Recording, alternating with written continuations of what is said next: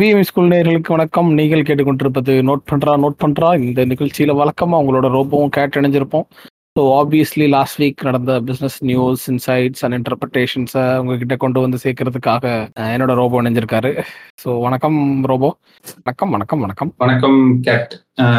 இந்த வாரம் ஃபர்ஸ்ட் நியூஸே வந்து நம்ம அதானி நியூஸோட ஆரம்பிச்சிடலாம் நினைக்கிறேன். ஏன்னா ஆக்சுவலாக போன வாரம் வந்து இந்த ரெண்டு வாரம் நியூஸோட சேர்த்து கவர் பண்ணனால நான் ஒரு நியூஸை ஸ்கிப் பண்ணேன். இந்த அதானி நியூஸ் வந்து சரி அடுத்த வாரம் சேர்த்து கவர் பண்ணிக்கலாம் அப்படின்னு பார்த்தேன். ஆனா நீங்க போன வாரம் தோனியவே ஸ்கிப் பண்ணி விட்டீங்க. ஆமா, அது வந்து நம்ம இந்த வாரம் பேசலாம்னு வச்சிருந்தோம்ல. Correct correct. ஆமாம், அது வாரம் கடைசியா சொல்லி வாரம் கடைசியில பேசலாம்னு வச்சிருந்தேன். ஆமா, அதாவது கடைசியில அந்த பிஜிஎம் எல்லாம் போட்டு முடிச்சதுக்கு அப்புறம் சில கண்டென்ட் எல்லாம் பேசலாம்னு வச்சிருக்கோம். அது ரெண்டு மொத்தமா பேசிக்கலாம் அப்படின்னு. ஐபிஎல் பத்தி பேசலாம்னு தோனின்ற மாதிரி ஆயிடுச்சா?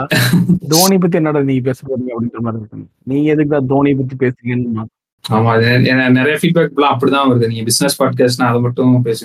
எங்களுக்கு வந்து சில விஷயங்கள் பேசாம இருக்க முடியல. அதனால என்ன பண்ணலாம், என்கரேஜ்க்கு அப்புறமேட்டு ஒரு தனி ஒரு செக்மெண்ட் மாதிரி வச்சிடலாம். வேணும்னே கிடையாது அந்த செக்மெண்ட். லைக் உண்மையிலே ஏதாவது சொல்லணும்னு தோணுச்சுன்னா அது அந்த இதுல சொல்லிக்கலாம் அப்படின்னு சொல்லிட்டு ஸோ இதெல்லாமே வந்து நம்ம அதுல கவர் பண்ணிக்கலாம்னு நினைக்கிறேன். முதல்ல நம்ம அதானி நியூஸ் முடிச்சிடலாம். நம்ம தோனி சிஎஸ்கேவோட நம்மளுக்கு முக்கியம் வந்து நாட்டின் தேவை, the need of the hour வந்து அதானி நியூஸ் தான்.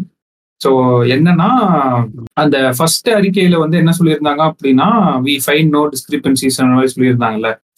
அதானி இதுல வந்து எதுவும் நாங்கள் பெருசா கண்டுபிடிக்கல. இண்டிபெண்டன்ஸ் டே வரைக்கும் டைம் கேட்டிருக்காங்க, அது வேற விஷயம். பட் அந்த ஃபர்ஸ்ட் ப்ரிலிமினரி ஒரு இது இது பண்ணப்ப என்ன சொல்லியிருந்தாங்க அப்படின்னா, இது மாதிரி பெருசா நாங்கள் கண்டுபிடிக்கல அப்படின்னோன்னா அதானி ஷேர்ஸ் வந்து கொஞ்சம் ஒரு ஸ்பைக் இருந்துச்சு. ஆக்சுவலா இன்வெஸ்டர்ஸோட கான்ஃபிடன்ஸ் வந்து பேக் வந்துருச்சு அதுன்ற மாதிரி பிஜிஎம் போட்டு பாத்தீங்களா அப்படின்ற மாதிரிலாம் சுத்திட்டு இருந்தாங்க போன வாரம். இது ரெண்டு வாரம் நியூஸ்ல இந்த கவர் பண்ணலாம் ஒரே இதுல உட்காந்து போன எபிசோட்ல அப்ப நடந்தது. சரியா, இப்ப மறுபடியும் அதை தோண்டி இன்னொரு நியூஸ் ஒன்று வந்திருக்கு. என்னன்னா அந்த ஹிண்டன்பர்க் ரிப்போர்ட்ல வந்து சில மொரிஷியஸ் கம்பெனிஸ் வந்து இன்வெஸ்ட் பண்ணிருக்கு அப்படின்ற மாதிரி சொன்னாங்கல்ல, இந்த ஆஃப் ஷோர் என்டிட்டிஸ் மாதிரிலாம் வச்சு. ஆமா, அதே கம்பெனிஸ் வந்து இந்த சுப்ரீம் கோர்ட்டோட எக்ஸ்பர்ட் கமிட்டி வந்து ஒரு ரிப்போர்ட் ரெடி பண்ணி இது பண்ணாங்கல்ல, கம்பெனிஸ் அதுலயும் மென்ஷன் ஆயிருந்திருக்கான். அதுதான் எப்படின்னு எனக்கு தெரியல, எங்க இருந்து எப்படி இவங்க சுப்ரீம் கோர்ட் எக்ஸ்பர்ட் கமிட்டி அந்த கம்பெனிஸ் வந்து மென்ஷன் பண்ணாங்கன்றது தெரியல. அப்புறம் தான் என்ன தெரிய வந்துச்சு அப்படின்னா, லைக் இந்த மொரிஷியஸ் கம்பெனிஸ் இருக்குல்ல, ஆல்ரெடி அவங்க வந்து ஒரு ரேடார்ல தான் இருக்காங்க. வாண்டட் லிஸ்ட்ல இருக்க மாதிரி ஒரு சில கம்பெனிஸ் வச்சிருப்பாங்கல்ல, ஆல்ரெடி இவங்க வந்து அந்த லிஸ்ட்ல தான் இருக்க ஒரு கம்பெனியா. இது இந்த வாரம் அந்த இது முடிச்சதுக்கு அப்புறம் வந்த ஒரு நியூஸ். அதுக்கப்புறம் இன்னொன்னு என்னன்னா, லைக் டெலாய்ட் வந்து ஒரு நியூஸ் வந்துச்சு. என்னன்னா டெலாய்ட்டுக்கும் அதானிக்கும் என்னடா சம்பந்தம் அப்படின்னு பார்த்தப்ப என்னன்னா, இவங்க டிஸ்க்ளோஸ் வந்து ஒழுங்கா பண்ணல அப்படின்ற மாதிரி சில இது வந்து சொல்லியிருந்தாங்க. இப்ப இந்த அதானி போர்ட்டுக்கு வந்து ஒரு ஆடிட்டர் மாதிரி இருப்பாங்கல்ல, ஸோ அதுக்கு இருந்த ஆடிட்டர் வந்து லைக் ஒரு ஒரு காஷன் மாதிரி சொல்லியிருக்காரு. அதுக்கு என்ன சொல்லியிருந்தாரு அப்படின்னா, எல்லா டிஸ்க்ளோசர்ஸும் வந்து அவங்க டிரான்சாக்ஷன்ஸ் வந்து வச்சிருக்கிறது வந்து ஓப்பனா ஃபுல்லாவே டிஸ்க்ளோஸ் பண்றது இல்லை அப்படின்ற மாதிரி சொல்றது. இது எங்க கேள்விப்பட்ட மாதிரி இருக்கு, ஆல்ரெடி இதுதானே ஹிண்டன்பர்க் ரிப்போர்ட்ல சொல்லியிருந்தாங்க.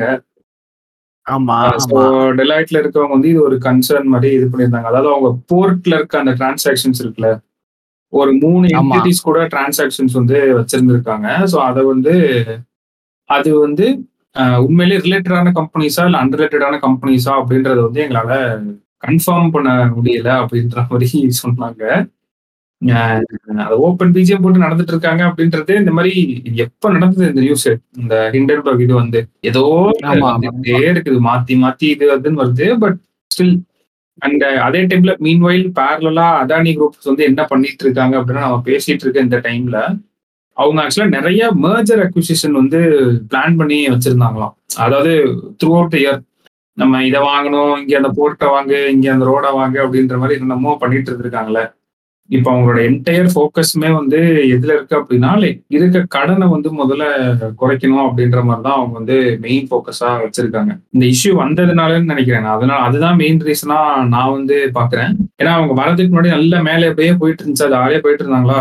கரெக்டா வந்து முடிச்சோன்னே என்ன ஆயிடுச்சுன்னா, அந்த இன்வெஸ்டர்ஸ் கான்ஃபிடன்ஸ் வந்து இது பண்ணணும் அப்படின்றதுனால அவங்க என்டையர் ஃபோக்கஸ்மே வந்து கடனை வந்து சீக்கிரம் நம்ம இது பண்ணணும் அப்படின்ற மாதிரி அவங்க போக்கஸ் எல்லாம் வந்து அதுலதான் இப்போ வந்து ஓடிட்டு இருக்குதான் கேட்டு.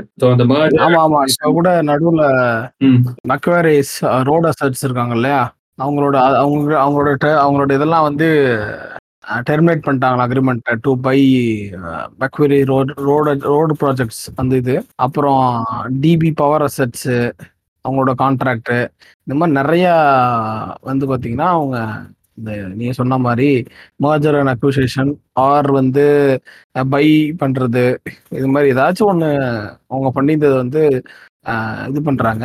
ஸோ இது மெயினாக ஏன் இதை பண்ணுறாங்க அப்படின்றத நம்ம புரிஞ்சுக்கணும். ஏன் இதை பண்ணுறாங்க அப்படின்னா இந்தியன்பர்கோட அலிகேஷன்ஸ் படி இவங்களுக்கு வந்து ஆஃப்ஷோர் ஃபண்டு வந்தது, இது எல்லாமே வந்து இவங்க வேல்யூவேஷன் ஏற்றி வச்சுக்கிட்டு இவங்க வந்து கடன் ஈஸியாக நிறையா வாங்குறதுக்கு இவங்களுக்கு வந்து இதாக இருந்திருக்கு.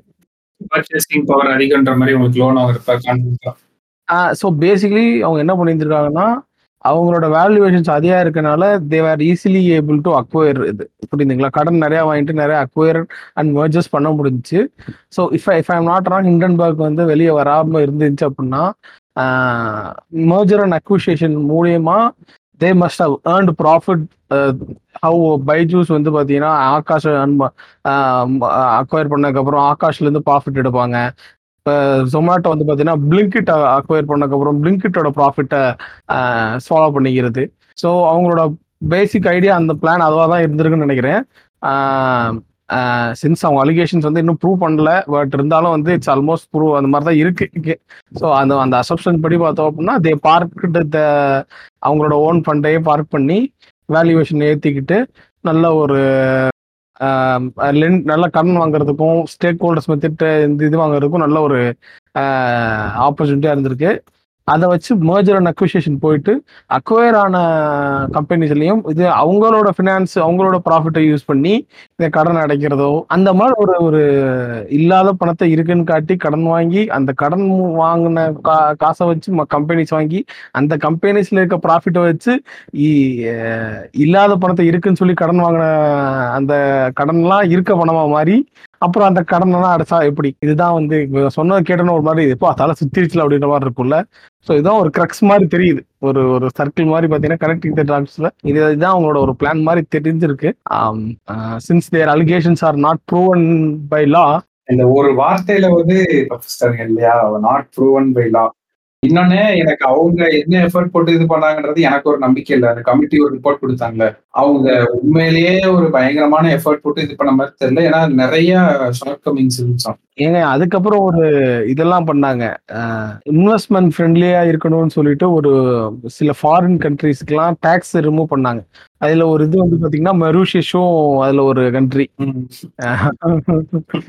ஸோ இந்த மொரிஷியஸ்ங்கிறது எனக்கு தெரிஞ்சு அந்த நாடு கொஞ்சம் மற்ற ஆப்ஷோர் மற்ற கண்ட்ரீஸில் இருக்க என்டிட்டிஸ் ஆர் பிஸ்னஸ் என்டிட்டிஸ்க்கு இந்த மொரிஷியஸ் மாதிரியான நாடுகளுக்கு நாடுகளுக்கு வந்து சில ஃபேவர்ஸ் வந்து கிடைக்கிது இல்லையா. இந்த வேர்ல்டு இந்த ஓவரால் இந்த இன்டர்நேஷ்னல் ஃபோரமில் மொரிஷியஸ் மாதிரியான சில கண்ட்ரீஸுக்கு they get some favours because தேர் ஒரு கொஞ்சம் பின்தங்கி இருக்க நாடு மாதிரியவோ அந்த மாதிரி இருக்கனால தே ஆர் கெட்டிங் சம் ஃபேவர்ஸ்னால பெரிய நாடுகளில் இருக்க என்டிட்டிஸ் இங்கே வந்து ஒரு ஒரு கம்பெனி ஸ்டார்ட் பண்ணி they are trying to invest through that company by அதை பண்ணுறதுனால they are getting profit out of it. Tax favour tax இது இது மாதிரிலாம் இருக்கும் இல்லையா. ஆமாம் ஆமாம் அதுக்கு ஏன்னா இப்போ இந்த மொரிஷியஸை நான் ஏன் சொல்கிறேன்னா ஒரு டூ வீக்ஸ் பேக் வந்து to get more foreign investments வந்து பார்த்தீங்கன்னா சில கண்ட்ரீஸுக்குலாம் வந்து அந்த டேக்ஸை வந்து கட் பண்ணாங்க. சம் இந்த இந்த நியூஸ் நீங்கள் சர்ச் பண்ணி பார்த்தீங்கன்னா அந்த நியூஸோட உங்களுக்கு ரொம்ப கிளியரான இது தெரியும். அந்த இது அந்த இதில் மொரிஷியஸும் இருந்துச்சு, இல்லை பல நாடுகள் இருந்துச்சு, மொரிஷியஸும் இருந்துச்சு. ஸோ நீங்கள் யாராச்சும் மொரிஷியஸில் இருந்தீங்க அப்படின்னா இல்லை நீங்கள் மொரிஷியஸில் ஒரு கம்பெனி ஸ்டார்ட் பண்ணிட்டீங்கன்னாவே எனக்கு தெரிஞ்சு உங்கள் மூலிமா இன்வெஸ்ட்மெண்ட்டு இந்தியாவுக்கு வர்றதுக்காகவே நீங்கள் அப்படி கம்பெனி ஸ்டார்ட் பண்ணி அதில் நீங்கள் ஒரு கமிஷன் எடுக்கலாம்னு வச்சுக்கோங்களேன். என்ன கேட்டு இப்படி ஒரு ஒரு இல்லீகலான ஒரு வழி இப்படி சொல்றீங்களே அப்படின்னு நினைக்காதீங்க. இது சும்மா சொன்னேன், யாருக்கா மொரிஷியஸ்ல போய் ஒரு கம்பெனி ஸ்டார்ட் பண்ணி வச்சுட்டு என் கம்பெனி மூலியமா நீங்க இந்தியாவில இன்வெஸ்ட் பண்ணுங்க வாங்க அப்படின்னு சொல்லி இருக்காதீங்க. ஏன் நம்மளே பண்ணக்கூடாது, இதுக்கு பேர் தான் ஃப்ராடு. நாங்கள் ட்ரக்லாட அனுப்பிச்சதே அதுக்கு தான், துபாய் போய் நல்லா படிச்சுட்டு அப்படியே மொரிஷியஸ் போய் ஒரு ஷெல் கம்பெனி ஆரம்பிச்சு அப்படின்னு சொல்லி அதான் என்னோட மாஸ்டர் பிளான். ஆக்சுவலா இது பேரலா நடக்கிறப்ப இன்னொரு விஷயம் வந்து நடந்துட்டு இருக்கு. கேட்டேன் என்னன்னா இப்ப செபி சில ரூல்ஸ் வந்து ஸ்ட்ரிக்ட் ஆக போறேன்னு சொல்லியிருக்காங்க. Like after this Hindenburg issue வந்து வந்ததுக்கு அப்புறம் அது மேபி ஒரு சின்ன அடி நம்மளுக்கு விழுகலாம் அப்படின்ற மாதிரி சொல்லியிருக்காங்க. என்னன்னா லைக் இந்த எஃபிஐஸ் இருக்குல்ல, ஃபாரின் போர்ட்ஃபோலியோ இன்வெஸ்டர்ஸ், இப்ப செபி வந்து என்ன சொல்லியிருக்காங்கன்னா லைக் ஒரு ப்ரொபோசல் மாதிரி வச்சிருக்காங்க. அதாவது அந்த ஆஃப்ஷோர் ஃபண்ட் வருதுல, அது வந்து யார் அதோட பெனிஃபிஷியல் ஓனர் அப்படின்றதெல்லாம் வந்து நீங்க இது பண்ணணும் அப்படின்ற மாதிரி ஒரு ரெகுலேஷன் மாதிரி கொண்டு வர போறாங்களாம். ஓகேவா, ப்ரொபோசல் வச்சிருக்காங்க. அதாவது என்னன்னா ஒரு கேட்டகரைஸ் பண்றாங்களாம். இப்போ வந்து ஒரு டுவெண்ட்டி ஃபைவ் தௌசண்ட் க்ரோருக்கு மேல வந்து எக்ஸ்போசர் இருக்கு ஒரு எஃபிஐல, ஆர் வந்து ஒரு சிங்கிள் குரூப் ஆஃப் எக்ஸ்போசர் வந்து like more than fifty percent of the assets வந்து எக்ஸ்போஸ் ஆயிருக்கு அப்படின்னா அதை வந்து செபி என்ன சொல்றாங்கன்னா நம்ம ஹை ரிஸ்க் அப்படின்ற கேட்டகரியில வந்து அதை வைக்கலாம் அப்படின்ற மாதிரி சொல்றாங்க.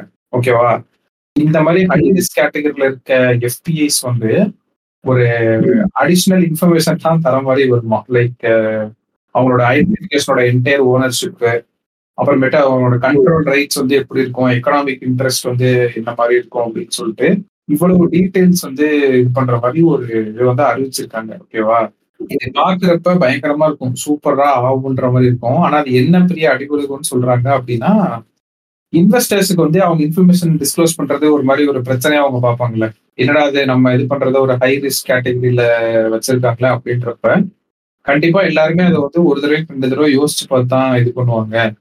இல்ல என்ன மாதிரி யோசிப்பாங்க அப்படின்னா, இதுல நம்ம காசு போடலாமா இல்லைன்னா இருக்கிறத வந்து எடுத்துட்டு வலிச்சுட்டு வந்துடலாமா அப்படின்ற மாதிரி அவங்க யோசிப்பாங்க.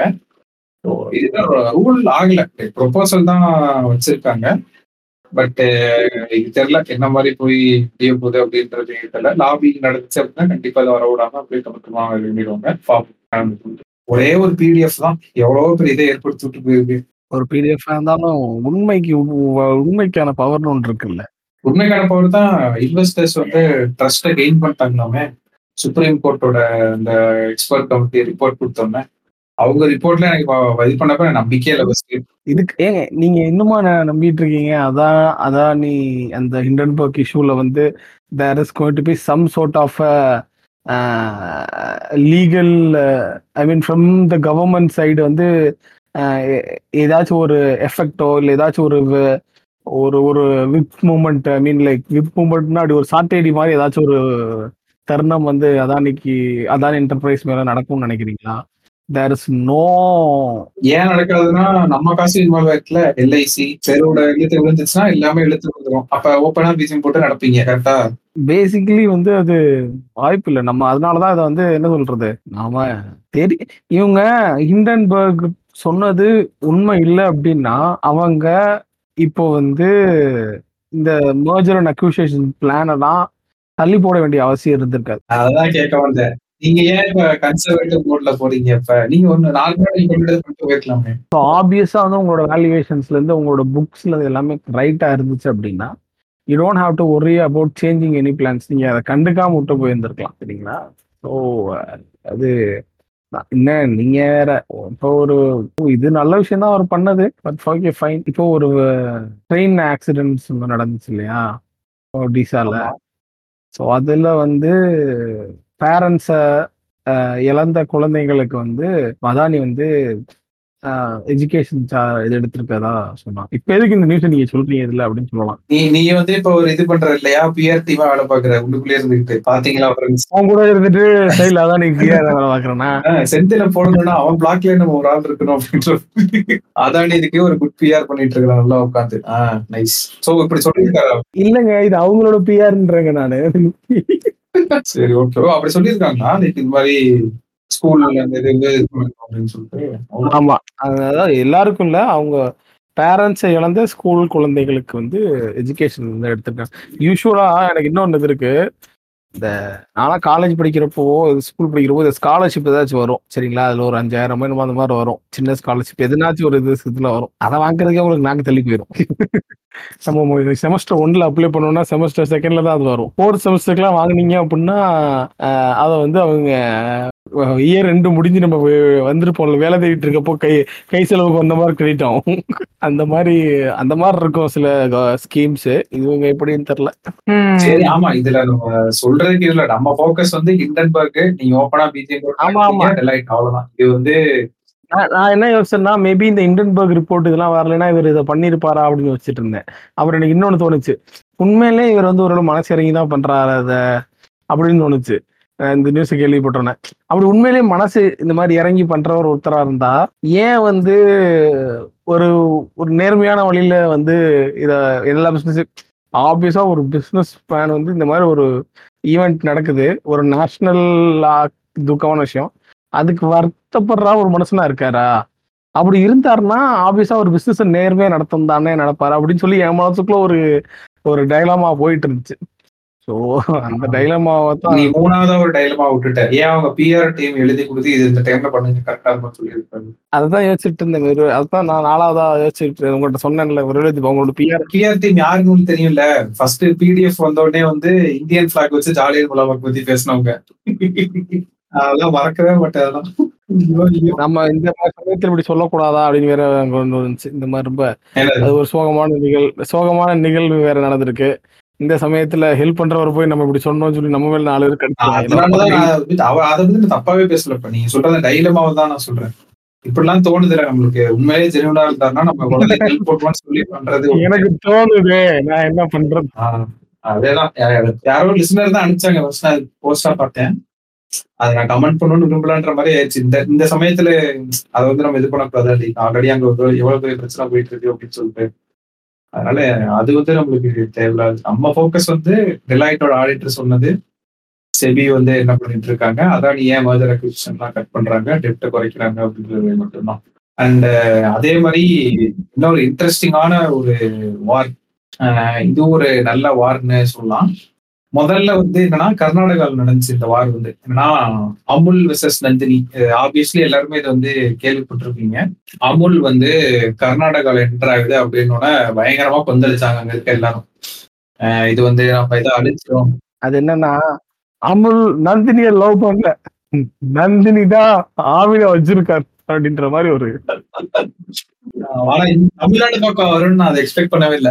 ஃபர்ஸ்ட் அது வந்த டைம் வந்து தப்பு. அந்த கரெக்டா கர்நாடகா எலெக்ஷன் அப்ப வந்தது வந்து அது காங்கிரஸ் அவங்களுக்கு வசதியா போயிருச்சுல. பாத்தீங்களா இவங்க அமூல இங்க இறக்கி இது பண்ண பாக்குறாங்க. எப்ப எப்பயுமே ரெண்டு சைடு இருக்கும்ல எந்த ஒரு விஷயம் நானும், அதை வரவேற்கிறோம்னு சொல்றது ஒரு சைடு இருக்கும், எதிர்க்கிறோம்னு சொல்றது ஒரு சைடு இருக்கும். அதை அந்த இதை மிக அழகா வந்து அவங்க யூஸ் பண்ணிட்டாங்கன்ற அந்த நந்தினி ஆவின் இஷ்யூ இருக்குல்ல, அது வந்து தேவையில்லை, அமூல் வந்து ஒரு இது இது பண்ணிடுவாங்க நம்ம அவ்வளவுதான் இங்க இருக்கோங்களா அப்படின்ற மாதிரி அது நல்லா அவங்க கேபிட்டலைஸ் பண்ணிட்டாங்க. சரி அப்படின்னு சொல்லிட்டு பார்த்தா இப்ப அடுத்து எங்க வச்சிருக்காங்க அப்படின்னா தமிழ்நாட்டுல வந்து கால வச்சிருக்காங்க. சோ லட்டுல வச்சேன்னு பாத்தீங்கன்னா ராஜ் நட்டுல வச்சேன். ஆஹ் நான் இதை எக்ஸ்பெக்ட் பண்ணல. ஓகே கர்நாடகா வச்சா அப்படியே அங்க இருந்து அப்படியே யூட்டர் அடிச்சு போயிருவாங்க அப்படின்னு பார்த்தேன். பட் இதை பாக்குறப்பதான் நீங்க சொல்ற டைலமா மாதிரி சிச்சுவேஷன்ஸ் இதுலயே நிறைய இருக்கு. கேட்டு இப்ப அந்த ப்ரொக்யூர்மெண்ட்னு ஒண்ணு நடக்குதுல்ல இந்த அமுல், அமுல்ன்ற நார்மலாவே இப்ப ஆவினே எக்ஸாம்பிளா எடுத்துக்கோங்க. ஆவின்ல நடக்கிற ப்ரொக்யூர்மெண்ட் என்னன்னா அந்த கோஆபரேட்டிவ் சொசைட்டிஸ் இருக்கு, அங்க வந்து அவங்க பால் இது பண்றதுக்கு அதுக்கு ஒரு ரேட்டு தராங்க, அதை வந்து வாங்கிட்டு போறாங்க, அது ரொட்டேஷன்ல நடந்துட்டு இருக்குல்ல. இப்ப இந்த பக்கம் டிஸ்ட்ரிபியூட் பண்றாங்க, அது நடந்துட்டு இருக்குல்ல. இப்ப அமுல் வந்து என்ன சொல்றாங்கன்னா நாங்களும் உள்ள வந்து சில மார்க்கெட்ல கிருஷ்ணகிரியா அந்த சைடு நினைக்கிறாங்க, கரெக்டா தெரியல, ஓசூர் கிருஷ்ணகிரி அந்த சைடு வந்து லைக் மில்க் ப்ரொக்யூர் பண்றோம் அப்படின்றத வந்து இங்க இருக்கவங்க வந்து எதிர்த்தாங்கல்ல. ஆமா, இதுலயுமே ரெண்டு சைட் இருக்குல்ல. இந்த பக்கம் என்ன அப்படின்னா ஆவின்றது ஒரு எஸ்டாபிளிஷ்டான பிராண்டு, நீ என்னதான் வந்து இப்ப அந்த பவுண்டோ கதை மாதிரி தான் நீங்க கேம்பா கோலா இருந்தது. ஆனா கேம்பா கோலான்னு எலக்ட்ரானிக்ல என்னாச்சு ஒரு ஸ்டார்டிங், ஆனா சொன்னோடதான் ஞாபகம் வருது சம்மர்ல வந்து எப்படி வித்தாங்க இது பண்ணாங்க அப்படின்னு சொல்லிட்டு. சரி பாப்பா சம்மரே முடியலப்பா இருப்பா, அப்பதான் ஜூன் மாசம் வந்திருக்கு, ஜூலை மாசம் போலதானே இதாகும். ஒரு ஜூன் ஜூலை ஜூலைல தானே சம்மர் முடியும் ஆக்சுவலா இல்லையா? மே மாசம் தான் நான் நினைச்சிட்டு இருக்கேன். சரி ஓகே சார், மே மாசம் பீக்கு, ஜூன் ஜூலைல அப்படியே கன்ஃபார்ம் கம்ப்ளீட்டா ரேப் அப். ஓ அப்படி, சரி ஓகே ஓகே. ஜூன்ல கொஞ்சம் காத்தடிக்குமா என்ன எலவா? சோ அதான் என்னன்னா இப்ப பவன்டோ வந்து ஸ்ட்ராங்கா இருக்குல்ல. இப்ப புளோரிடா மார்க்கெட்ல வந்து நான் கேம்பா கோலா வந்து இது பண்றேன் அப்படின்னா அது வாய்ப்பே கிடையாது, ஏன்னா பவன்டோ வந்து ஒரு எஸ்டாபிளிஷ் பிளேயர். அதே மாதிரிதான் இன்னைக்கு தமிழ்நாட்டுல வந்து உங்களுக்கு தெரியும் இப்போ ஆவின் வந்து ஒரு எஸ்டாபிளிஷ்டான ஒரு பிளேயர் அப்படின்னு சொல்லிட்டு. இப்ப அவங்க ஆல்ரெடி அமுல் வந்து அவங்க ப்ராடக்ட்ஸை இங்க செல் பண்ணிட்டு தான் இருக்காங்க, யாருக்குமே எந்த பிரச்சனையும் கிடையாது. ஃபார் எக்ஸாம்பிள் அந்த வேல்யூ ஆடட் குட்ஸ் இருக்குல்ல, வேல்யூ ஆடட் குட்ஸ்னா இப்ப அந்த கீ பட்டர் ஆப்வியஸ்லி எல்லா வீட்லயும் இப்ப காஃபினா ப்ரூ வாங்குற மாதிரி, டீனா த்ரீ ரோசஸ் மாதிரி, பட்டர் அப்படின்னாலே இந்த அமுலோட பட்டர் தான். அதே மாதிரி சீஸ் ப்ராடக்ட்ஸும் பார்த்தீங்கன்னா அவங்களோட சீஸ் தான். மேபி இப்போ வந்து சில இந்த லாஸ்ட் டென் இயர்ஸ்ல ஒரு புது புது பிராண்ட்ஸ் வந்துருக்கலாம், பட் ஒரு டைம்ல வந்து இந்த கேட்டகரி லீடர்னா அவங்கன்றது மாதிரி தான் இருக்காங்க. ஸோ ஆல்ரெடி அமுல் வந்து தமிழ்நாட்டுல பிசினஸ் பண்ணது யாருக்குமே எந்த பிரச்சனையும் இல்லை. பிகாஸ் அது எல்லாமே வேல்யூ ஆடட் ப்ராடக்ட்ஸ். இப்ப வந்து என்ன பிரச்சனை ஆயிடுச்சு அப்படின்னா, நாங்களும் கேர் பண்றோம் தமிழ்நாட்டுல அப்படின்னு அவங்க வந்து இறங்குனதுதான். லைக் அதே அந்த சேம் நந்தினி கர்நாடகா அங்க என்ன நடந்துச்சுன்னா அதே தான் இங்கேயே நடந்திருக்கு. பட் இதுல எனக்கு ஒரு இது என்னன்னா, இப்ப கோஆபரேட்டிவ் சொசைட்டிஸ்ல போய் ப்ரொக்யூர் பண்றாங்கல்ல, இப்ப அமுல் வந்துச்சுன்னா விச் மீன்ஸ் ஆப்வியஸ்லி அவனுக்கு வந்து அவன் மார்க்கெட் ஷேர் பூல் பண்ணணும்னு நினைச்சான்னு போனாங்க. ப்ரொக்யூர் பண்ற சைடு சொல்ற, விற்கிற சைடு சொல்ல. இப்ப இருபது ரூபாய்க்கு வந்து கொள்முதல் பண்றாங்க ஆவின்ல அப்படின்னா ஆப்வியஸ்லி என்னன்னா, நீங்க அங்க கொடுக்காத அவனோட நான் ரெண்டு ரூபாய்க்கு அதிகமா தரேன் அப்படின்னு சொன்னாதான் இவனுக்கு வந்து வரும். ஆமா. சோ இப்ப இதை வந்து அலோ பண்ணலாமா பண்ணக்கூடாதா அப்படின்றதுதான் ஒரு சரியான இது மாதிரி போச்சு. இவங்க வந்து இந்த மாதிரி பேக்வேர்ட் டோர்ல வந்து வர பாக்குறாங்க, இது மாதிரி திணிக்க பாக்குறாங்க அப்படின்ற மாதிரி எனக்கு தெரிஞ்சு. இது ஆக்சுவலா வந்துச்சுன்னா மேபி அந்த இவங்களுக்கு வந்து ரொம்ப யூஸ்ஃபுல்லா இருக்கும்னு நாங்க நினைச்சேன். அந்த பால் ஊத்துறாங்க இல்லையா, ஆனா கோஆபரேட்டிவ் சொசைட்டிக்கு பால் ஊத்துறாங்க. ஆமா, ஆனா யார் அடி வாங்குவோம்னா கோஆபரேட்டிவ் சொசைட்டி அடி வாங்குவோம். ஏன்னா நானே நிறைய டைம் வந்து நோட்டீஸ் பண்ணிருக்கேன்.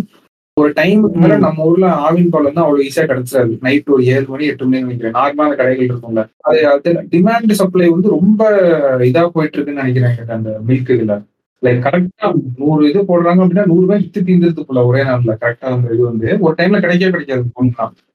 அப்படி இருக்கப்ப அந்த ப்ரொக்யூர்மெண்ட்ல அடி வாங்கிச்சு அப்படின்னா லைக் அவங்களோட சப்ளை அந்த இடத்துல ரிஸ்ட்ரெயின் ஆயிடும்ல கோஆபரேட்டிவ் சொசைட்டிக்கு. இப்ப அது வந்து அவங்களுக்கு பிரச்சனை ஆக்சுவலா. அந்த பட் யாருக்கு அது சாதகமா இருக்கும்னா, இப்ப அது அந்த பால் ஊத்துறவங்களுக்கு அப்பாடா நம்ம இருபது ரூபா வாங்குறோம் ரொம்ப நாளா கத்தி கத்தி பார்த்துட்டோம் அதிகமா பிரைஸ் கொடுங்க தரணும்னு சொல்லிட்டு ஊத்த ஆரம்பிச்சிருவாங்க. ஆனா அதுல எனக்கு ஒரே ஒரு கன்சர்ன் என்னன்னா, இன்னைக்கு அந்த ஜியோவோட ஸ்ட்ராட்டஜி இருக்குல்ல, ஒரு பிளே புக் இருக்குல்ல, நாளைக்கு அதே தான் அவங்க பண்ண மாட்டாங்கன்னு என்ன நிச்சயம்.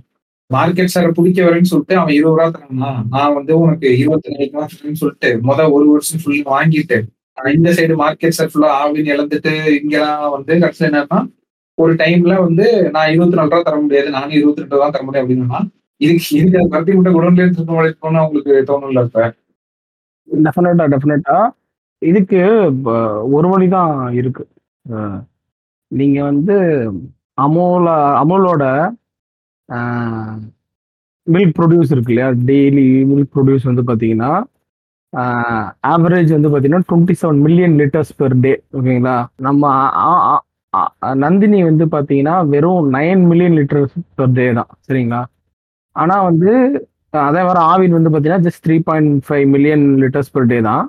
நம்பர் ஆஃப் டிப் ஆமாம் அது கூட கிடையாது. அது மட்டும் இல்லாமல் உங்களுக்கு நம்பர் ஆஃப் டிபெண்டன்ஸ்ன்னு சொல்லுவாங்கல்ல, அதாவது இந்த இவ்வளோ மெம்பர்ஸ் வந்து இருக்காங்கன்னு சொல்லுவாங்கல்ல இந்த பால் ஊற்றுறதுக்கு. அந்த மாதிரி இதில் அமூலில் வந்து பார்த்தீங்கன்னா கிட்டத்தட்ட three point six million members இருக்காங்க ரிஜிஸ்டர்டு மெம்பர்ஸ். அதே வந்து நம்ம ஆவின் வந்து பார்த்தீங்கன்னா நாலு லட்சத்து ஐம்பதாயிரம் பேர். நம்ம அமூல்ல வந்து பார்த்தீங்க சாரி நம்ம நந்தினியில் வந்து பார்த்தீங்கன்னா two point six one sixty four members dependent members million million members. இதில் என்னன்னா என்ன பிரச்சனைனா, அமூல் ஹேஸ் மல்டிபிள் ப்ராடக்ட். உங்களுக்கு அமூல்ங்கிறது பால் பாக்கெட் மட்டும் கிடையாது, தேர் டைரி ப்ராடக்ட்ஸில் வந்து பார்த்தீங்கன்னா they have strong presence across countries. அது மட்டும் இல்லாமல் right now Amul is procuring from ten to twelve states already. அதாவது ஆல்ரெடி வந்து அவங்க ஒரு பத்து பன்னெண்டு நாடுகிட்ட இருந்து மில்க் ப்ரொக்யூர்மெண்ட் பண்ணுறாங்க. இப்போ ஸ்டேட்ஸ் சாரி ஸ்டேட்ஸ்கிட்டேருந்து மில்க் ப்ரொக்யூர்மெண்ட் பண்ணுறாங்க. சரிங்களா, இதில் என்னன்னா அந்த டென் டு டுவெல் ஸ்டேட்ஸில் இருக்கவங்களுக்கு மட்டும் இப்போ நீங்கள் சொன்னது இல்லையா சார் அப்படின்னு கேட்பாங்க நிறைய பேர் வந்து. அதில் என்ன மாற்று என்ன பிரச்சனைனா, அந்த டென் டு அந்த டென் டுவெல் ஸ்டேட்ஸில் there are no strong other brands. Co cooperative brands வந்து அதர் பிராண்ட்ஸ் வந்து இல்லை. ஓகேங்களா, அதனால் இப்போ ஸோ அதனால் அவங்க அமூலுக்கு வந்து அவங்க அந்த டென் டு டுவெல் அந்த டென் டுவெல் ஸ்டேட்ஸ் வந்து எந்த ஒரு இதுவும் பெருசாக இது பண்ணிக்கிறது. சரிங்களா, ஆனால் நம்ம நந்தினியை அமூல் ஆவின் வந்து பார்த்தீங்கன்னா ஸ்டேட்ஸ் வந்து ஸ்ட்ராங் ப்ரெசன்ஸில் இருக்காங்க. ஈவன் தோ தே தே நம்ம தான் மார்க்கெட் டாமினன்ட்டு இங்கே. ஆனால் என்னன்னா அமூல் வந்து இப்போ உள்ளே வந்தாங்கன்னா they they could easily give நீங்கள் சொன்ன மாதிரி ஒரு ஹையர் ப்ரைஸுக்கு. அதாவது they can play in both ways. எப்படின்னா they can get the milk for more price and they can sell the milk for less price. That's deep pocket service na Jio mari neenalam pannalam Reliance mari. ஏ ஏன்னா ஆமா ஏன்னா அவங்களுக்கு deep pockets இருக்கு. கிட்டத்தட்ட அவங்களோட revenue மட்டுமே எனக்கு தெரிஞ்சு எழுபத்தி ரெண்டாயிரம் கோடி ரூபா. ஆமா அது ஏதோ நான் படிச்சேன், ஐயாயிரம் கோடி வேல்யூ உள்ள பிராண்ட் வந்து இன்னைக்கு எழுபத்தி மூணாயிரம் கோடியா சம்திங்ன்ற மாதிரி. அது இவ்வளவு. ஆமா ஆமா அமுல் வந்து லார்ஜஸ்ட் எஃப்எம்சிஜி பிராண்ட், எழுபத்தி ரெண்டாயிரம் கோடி டேர்ன் ஓவர் மட்டுமே அவங்க பண்றாங்க. ஸோ அது one of the competing brand அது Amul. Competing in sense competing equal to the private இது எஃப்எம்சிஜி பிளேயர்ஸ் இருக்காங்க இல்லையா, இந்த இதுல பிரைவேட் எஃப்எம்சிஜி பிளேயர்ஸ் இதுக்கே டஃப் கொடுக்குற ஒரு அமௌண்ட், ஒரு சக்சஸ்ஃபுல்லான பிராண்ட். இப்போ பிரச்சனை என்னன்னா ஆவினுக்கும் நந்தினிக்கும் இவங்க உள்ள வந்தாங்கன்னா ஸ்டேட்டுக்கு அது மூலியமா கிடைக்கிற ரெவன்யூஸும் ஸ்டேட்ஸ் அது மூலியமா இருக்கிற டிபெண்டன்ஸ் இருக்காங்க இல்லையா, அதுக்குன்னா இங்க வந்து பிரச்சனை. இப்போ அமௌண்ட் உள்ள வர்றது, இப்போ இதை வந்து ஸ்டேட்ஸ் எப்படி இதை பார்க்கணும்னா, அமௌண்ட் உள்ள வர்றதுக்கு அவங்க ஆக்சுவலா வந்து உள்ள வந்து ப்ரொக்யூர் பண்ணணும்னு நினைச்சா அது எந்த ஒரு லாவும் இல்லையா, அவங்க ப்ரொக்யூர் பண்ணணும்னு நினைச்சா பண்ணலாம் ஆக்சுவலா, சரிங்களா. ஆனா வந்து எக்ஸ்பர்ட்ஸ் என்ன சொல் இது என்ன நினைக்கிறாங்கன்னா, இந்த மாதிரி அமௌண்ட் வந்து உள்ள வந்து ப்ரொக்யூர் பண்றது இதெல்லாம் இருக்கு இல்லையா, இது வந்து ஒரு ஒரு காம்படிஷனான ஒரு வேல்யூ செயினா இருக்காது, அந்த நீங்க சொன்ன மாதிரி ஒரு இந்த இது இதாயிரும் அப்படின்ற மாதிரி ஃபீல் பண்ணுவேன். இது ஒரு மேட்டர் இருக்கு. இப்போ என்னன்னா நீங்க இதை அவாய்ட் பண்ணணும் அப்படின்னா நீங்க வந்து மல்டிபிள் பிராண்ட் பிராண்ட் உங்க ஆவின் கீழே மல்டிபிள் பிராண்ட் வேணும், ஆவின் கீழே நீங்க ஆட் ரன் பண்ணணும். நிறைய விஷயம் இருக்கு இன்னும், லைக் அமூல் வந்து ஒரு ஒரு கவர்மெண்ட் ஓன்டு பிராண்டுங்கிற இமேஜே கிடையாது, நீங்க பெர்செப்ஷனே கிடையாது நீங்க அமூலுக்கு. அமூல் எடுத்தீங்கன்னா அமூல் வந்து உண்மையிலே ஒரு பிரைவேட் பிராண்டுக்கான என்னென்ன வேலைகள் பண்ணுமோ அனைத்தையும் வந்து சிறப்பாக பண்ணுவாங்க, கவர்மெண்ட்னே சொல்ல முடியாத அளவுக்கு இருக்கும். ஆமா ஆமா இபாக்கோ யாரோடது இபாக்கோ அருணேஷ் பாத்தீங்களா, எனக்கு வந்து அமூல வந்து இபாக்கோட காம்படிட்டரா நான் பாக்குறேன்னா அப்ப பாருங்க அந்த அந்த அளவுக்கு ஒரு ஸ்டாண்டர்ட் மெயின்டைன் பண்றாங்க. ஸோ பேசிக்கலி இங்க அமு அப்ப அமூல் வந்து இவங்க வந்து ப்ரெக்ரூட் பண்ணணும் அப்படின்னு நினைச்சாங்கன்னா இந்த கோஆபரேட்டிவ் சொசைட்டிக்குன்னு சொல்லி சில பேர் இப்ப மா பால் கொடுப்பாங்கல்ல, அவங்ககிட்ட போய் வாங்க முடியாது. ஆனா அவங்க இல்லாம சில சில இதெல்லாம் வச்சிருப்பாங்க இல்லையா, அவங்க இல்லாம அது ஒரு சின்ன அது அந்த அவங்ககிட்ட இருந்து கொஞ்சம் எடுக்கலாம். ஏன் ஏன் சொல்றேன்னு பார்த்துக்கோங்களேன், நம்ம வந்து which state produce more milk அப்படின்னு பார்த்தீங்க அப்படின்னா இதுதான் இது சாரி விச் ஸ்டேட் எந்த ஸ்டேட்லேருந்து அவங்க அதிகமாக மில்க் ப்ரொக்யூர்மெண்ட் பண்ணுறாங்க அப்படின்னு பார்த்தீங்கன்னா குஜராத்லேருந்து அப்படி பண்ணுறாங்க. ஆனால் அவங்க அதுக்கு அடுத்தபடியாக இப்போ அவங்க பண்ணுறது வந்து பார்த்தீங்கன்னா இதுதான் கர்நாடகாவில் தான். கிட்டத்தட்ட நம்மக்கிட்டே அந்த மாதிரி ஒரு இதுதான் இருக்கு நிலைமை. டாப் மில்க் ப்ரொக்யூரிங் ஸ்டேட்னு வந்து பார்த்தீங்கன்னா ப்ரொடியூசிங் ஸ்டேட்னு வந்து பார்த்தீங்கன்னா இதுதான் உத்தரப்பிரதேஷ், உத்தரப்பிரதேஷ், பீகார், ராஜஸ்தான், குஜராத், மகாராஷ்டிரா. ஆனா இவங்க பிரசன்ஸ் வந்து அங்க ஃபுல்லா இருக்குது, சவுத்ல ஒரு பிளான்ட்டும் இல்ல. கரெக்டா? ஆமா ஆமா இன்ட்ரெஸ்டிங்கான ஃபேக்ட் இது ஆக்சுவலா. அதாவது அவங்க ப்ராடக்ட் வந்து இந்தியா ஃபுல்லா விற்கிறாங்க, பேன் இந்தியா விற்கிறாங்க, எக்ஸ்போர்ட் பண்றாங்க. ஆனா அவங்களுக்கு ஒரு பிளான்ட்னு சொல்லி சவுத்ல எங்கேயுமே கிடையாது, லைக் தமிழ்நாட்டுலயோ இதுலயோ. ஆமா ஆமா ஆமா ஆனா ப்ரொக்யூர் பண்ணா இப்ப இறங்கிருக்காங்க, இதை பார்ப்போம் எப்படி இதாகுது அப்படின்னு சொல்லிட்டு. பட் ப்ரொக்யூர் தான் ஆரம்பிச்சாங்கன்னா எனக்கு தெரிஞ்சு இது இங்கதான் போய் முடியும்னு நான் ஒரு சும்மா ஒரு கணக்கு போட்டு பார்த்தேன். இந்த இஷ்யூ வந்து ரொம்ப நாளா போயிட்டு இருக்காங்க, ரொம்ப இப்ப இல்ல. அது இது வந்து இந்த இஷ்யூ வந்து யாரோல அத்வானி வந்து டெபுட்டி பிரைம் மினிஸ்டரா இருக்க காலகட்டத்துல இருந்து இது போயிட்டு இருக்கான். இது வந்து ஒரு பழைய காலத்து மாதிரி போயிட்டு இருக்கான். ஒருத்தர் தான் பார்ப்போம், நம்ம வந்து இதை வந்து கிட்டத்தட்ட வரமாட்டாங்க, பார்ப்போம். நம்மளுக்கும் அதே சென்டிமெண்ட் ஒர்க் அவுட் ஆயிரும்ன்றேன். இப்ப ஆவின் வந்து எப்படின்னா இப்ப இந்த ஜல்லிக்கட்டப்ப ஏதாச்சுல பெப்சி கோக்கை தவிர்ப்போம், பவன்டோ உண்மையிலேயே பவன்டோக்கு ஒரு ஸ்பைக் இருந்துச்சு அப்ப சேல்ஸ். அதே மாதிரி இப்ப உண்மையிலே அமுல் வந்து வந்தாங்க அப்படின்னா நான் ஆவினுக்கு ஸ்பைக் இருக்குன்னு சொல்ல, ஏன்னா ஆல்ரெடி ஸ்பைக் போறதுக்கு முன்னாடி வித்து தீர்ந்துருது எல்லாமே டெய்லி. ஸோ அங்க உங்களுக்கு பிரச்சனை இருக்காது. ப்ரொக்யூர்மெண்ட்ல வந்து இங்க இருந்து அங்க போனாங்க அப்படின்னா கொஞ்ச நாள் நல்லா இருக்கும், அப்புறம் இந்த ஜியோ பிளே புக் எடுத்து இது பண்ணாங்கன்னா அதுவும் அவ்வளவுதான். அந்த மாதிரி பண்ண மாட்டாங்கன்னு நினைக்கிறேன் அவங்க. இல்ல பண்ண மாட்டாங்க, கரெக்ட் தான்.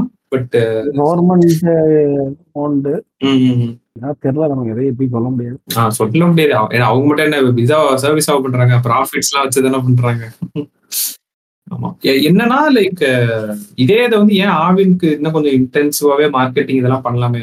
ஆஹ் அது பண்ணலாம். நீங்க நடுவில் இப்ப இது மாற்றி விட்டாங்க பாத்தீங்கன்னா பச்சை பாக்கெட்டை. என்ன பாத்துறாங்க? நீங்க என்ன பால் பாக்கெட் வாங்குறீங்க? பச்சை பால் பாக்கெட்டை ஆரஞ்சு தான். பச்சை பால் பாக்கெட்டை எல்லோ மாத்திட்டாங்க. ஓ அப்படியா? என்ன இதுவே தெரியாது. இல்ல இல்ல நான் அதான் சொல்றேன்ல, எங்க வீட்டுல வந்து ஆரஞ்சு தான் வாங்குறதுனால நான் லாஸ்டா வாங்கினப்போ பச்சை பால் பாக்கெட் தான் இருந்துச்சு. மஞ்சள் எல்லாம் எங்க இருக்குன்னு தெரியல. என்ன கணக்குது? அதே கணக்கு தானா? ஏதோ விலையை கூட்டிட்டாங்களாம் கலரை மாத்திட்டு. கலரை மாத்திட்டு ஆமா, பச்சை பால் பாக்கெட்டு எடுத்து எல்லோ வந்துருச்சுன்னு நினைக்கிறேன். எல்லோதான் எல்லோதான் வந்துருச்சு. எல்லோதான். ஓ நானே எனக்கு காலைல காலைல போய் பால் பாக்கெட் எடுத்து சாக்கெட்டுனா எல்லோ கலர்ல வச்சிருக்காங்க. மாத்தி வாங்கிட்டேன்னு பாத்தியோ? ஆமா, அவங்க பால் போடுறாங்க எங்க வீட்டுல. அப்புறம் போய் எடுக்கிறப்ப பார்த்தேன், என்னடா இது பஞ்ச கலர்ல இருக்கு அப்படின்னு. ஓ இது தெரியல. ஆனா அவங்க ஏன் ஒரு இன்டென்சிவான ஒரு மார்க்கெட்டிங் ப்ரொமோஷன் எடுத்து பண்ண மாட்டாங்கன்னு தெரியல. நம்ம கணக்கு தெரியலன்னு தெரியல. அவங்க எவ்வளவோ ப்ராடக்ட்ஸ் வச்சிருக்காங்க. மில்க் ஷேக்ல இருந்து அவங்களுமே, அதாவது ஒரு அமுல்ல வந்து ஒரு நூறு ப்ராடக்ட் இருக்குன்னா இவங்களே கிட்டத்தட்ட ஒரு ஐம்பது ப்ராடக்ட் கிட்ட வந்து வச்சிருக்காங்க. ஆனா அந்த ஐம்பதுமே மக்களுக்கு தெரியுமான்னு கேட்டா எனக்கு ஒரு டவுட் தான். இல்லை எத்தனை பேர் அதை கன்சியூம் பண்றாங்க? ஸோ அந்த விஷயங்கள்லாம் இருக்குல்ல. ஸோ எனக்கு தெரியல, ஏதோ பர்த்டே பார்ட்டிஸ்லாம் நீங்க எங்களோட பார்லர் யூஸ் பண்ணிக்கலாம் அந்த மாதிரி நானே சின்ன சின்னதெல்லாம் பார்த்துருக்கேன். பட் அது எந்த அளவுக்கு லைக் மக்கள்கிட்ட வந்து இதா இருக்குன்றது. ஆவின் வந்து இதுதான் நான் பால் நான் ஒத்துக்கிறேன், மற்ற ப்ராடக்ட்ஸ் நான் சொல்றேன். இதனால ஒரு ரெவன்யூ வரும்னு இருக்கும்ல. ஸோ அதெல்லாம் உங்களுக்கு இப்ப கிரவுண்ட் பிரேக்கிங் அட்வர்டைஸ்மெண்ட் வேணும், இதெல்லாம் இருக்கு. ஸோ அந்த மாதிரி நிறைய பண்ணணும். இதுதான் வந்து ஆவின், அமுல் மற்றும் நந்தினியோட டிஸ்பியூட்டோட ஒரு கிரக்ஸ். என்ன ரோபோ டிஸ்பியூட்டோட கிரக்ஸா?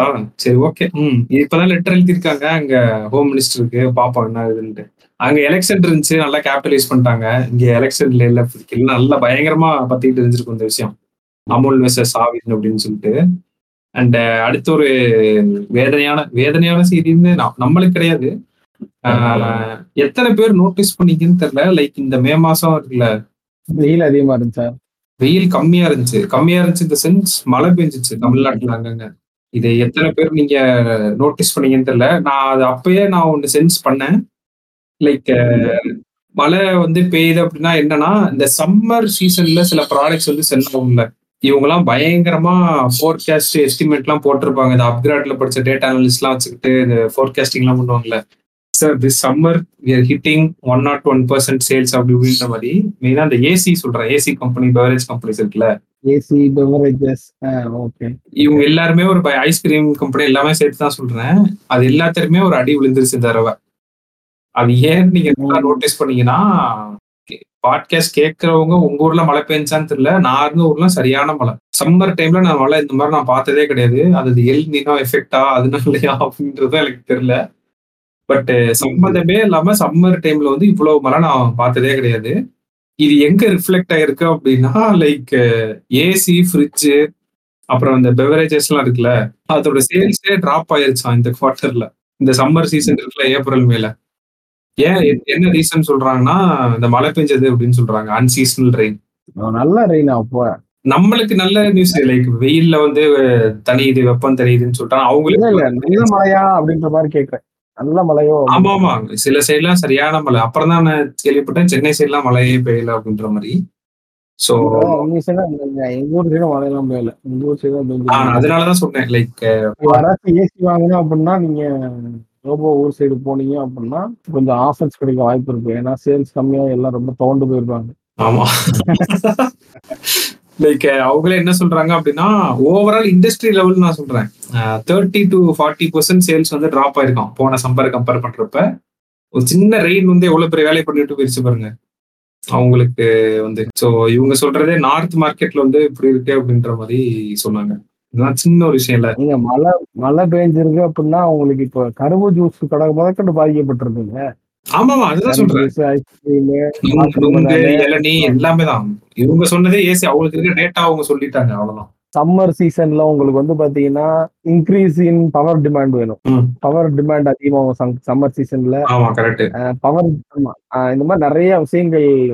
நீங்க ஒரு கிளைமேட் சேஞ்ச் வந்து எந்த அளவுக்கு டிமாண்ட்ல இன்ஃபுளுன்ஸ் பண்ணணும்னா பவர்ல கூட நமக்கு இதாகும். உங்களுக்கு பவர் வந்து அதிகமா டிமாண்ட் கன்சியூம் பண்ணீங்க அப்படின்னா உங்களுக்கு உங்களுக்கு ப்ராடக்டோட ப்ரைஸ் வந்து எல்லாமே இன்க்ரீஸ் ஆகும், உங்களோட கன்சம்ஷன் பிஹேவியரில் சேஞ்ச் வரும். ஐ மீன் பிசி basically if you are consuming more power obviously you your buying power கொஞ்சம் டிக்ரீஸ் ஆகும். நிறையா இது இருக்குது. சம்மர் சீசனல் சேஞ்சுங்கிறது ஒரு சாதாரண விஷயம் கிடையாது, அது பல இடங்கள்ல இன்ஃப்ளூயன்ஸ் பண்ணுறதுக்கான பவர் கூடிய ஒரு விஷயம். ஸோ யா நீங்கள் வந்து ரொம்ப ஒரு ஹீட்டான ஒரு விஷயத்தை சொன்னனால நான் ஒரு மூணு அட்வர்டைஸ்மெண்ட்டை பற்றி பேசலாம். ரொம்ப நாள் ஆச்சு நான் ஆடை பற்றி பேசி, பல வருடங்கள் கழித்து கேட் வந்து அட்வர்டைஸ்மெண்ட் பற்றி பேசுகிறேன். நான் வந்து வீட்டுக்கு போனாதாங்க இந்த மாதிரி எனக்கு அட்வர்டைஸ்மெண்ட் பார்க்க வாய்ப்பு கிடைக்குது. சோகம் என்னன்னா டிவி பார்க்குவேன். நான் சரியான டிவி பைத்தியம். ஆனால் இப்போ டிவிலாம் இருந்தால் ஃபோனே நோண்ட மாட்டேன். நான் வந்து நிறையா டிவி பார்ப்பேன். நான் நான் ஏகப்பட்ட சேனல் பார்ப்பேன். I mean not only Vijay TV, Sun TV, நான் வேறு வேறு இந்த டிவி சேனல் நிறையா பார்ப்பேன். இந்த ஹிஸ்ட்ரி சேனலு, ட்ராவல் எக்ஸ்பி, அது இதுன்னு நிறையா பார்ப்பேன். அதனால் டிவி டிவி பார்க்குறது எனக்கு ரொம்ப பிடிக்கும். சரி, அப்படி டிவி பார்க்குறப்ப மூணு ஆட் இருக்கும். ஃபர்ஸ்ட் வந்து கோல்கேட் ஆட். கோல்கேட் ஆட் வந்து I think first ever ad, அதுவும் ஒரு ஒரு toothpaste ad featuring old lady as a main lead who doesn't has இது டீத். சரிங்களா, பல் இல்லாத ஒரு ஒரு வயசான பாட்டியை வந்து ஃபீச்சர் பண்ணி ஆடு. ஆனால் அது எந்த ஆடாக இருந்தாலும் பரவாயில்ல, அது வந்து பார்த்தீங்கன்னா கோல்கேட் ஆட். எப்படி இருக்கு கேட்க உங்களுக்கு? ஒரு அதை கேட்கும்போது ஒரு வித்தியாசமா இருக்கா? ஸோ சூப்பரான இது. ஸோ அந்த ஆடு வந்து எப்படின்னா அந்த பாட்டி வந்து நல்ல கோல்கேட்டை பார்த்து நல்ல ஊட்டச்சத்து இருக்கு இந்த இதுல அப்படின்னு சொல்லிட்டே இருப்பாங்க. என்னன்னு பார்த்தா கடைசியில அந்த பாட்டி வந்து அவங்க பேத்திக்கு வந்து கோல்கேட்டை கொடுத்துதான் பல்வலுக்கு சொல்லுவாங்க. சரிங்களா, ஸோ எப்பவுமே இந்த பேட்டி பக்க பேத்தி பக்கத்துல இருந்துட்டு இவங்க பாட்டிக்கு வந்து ஏதாச்சும் பேக்கெட் ஓபன் பண்ண முடியல, இல்ல ஏதாச்சும் கடிக்கணும் அப்படின்னா பே பேட்டிக்கு பேத்திக்கிட்ட கொடுத்துருவாங்க. பேத்தி வந்து கடிச்சு கடிச்சு கடிச்சு எல்லாம் கொடுத்துரும். ஸோ இந்த பொங்கலுக்கு வந்து இந்த கரும்பு கொடுத்துருவாங்க. இந்த கரும்பை கொண்டு பேட்டி பேத்திட்ட கொடுத்துருவாங்க. பேத்தி வந்து உரிச்சு கொடுத்துரும். பேக்கெட் ஓபன் பண்ண முடியலன்னு சொல்லிட்டு பேத்திட்ட கொடுப்பாங்க. பேத்தி உரிச்சு கொடுக்குறோம்.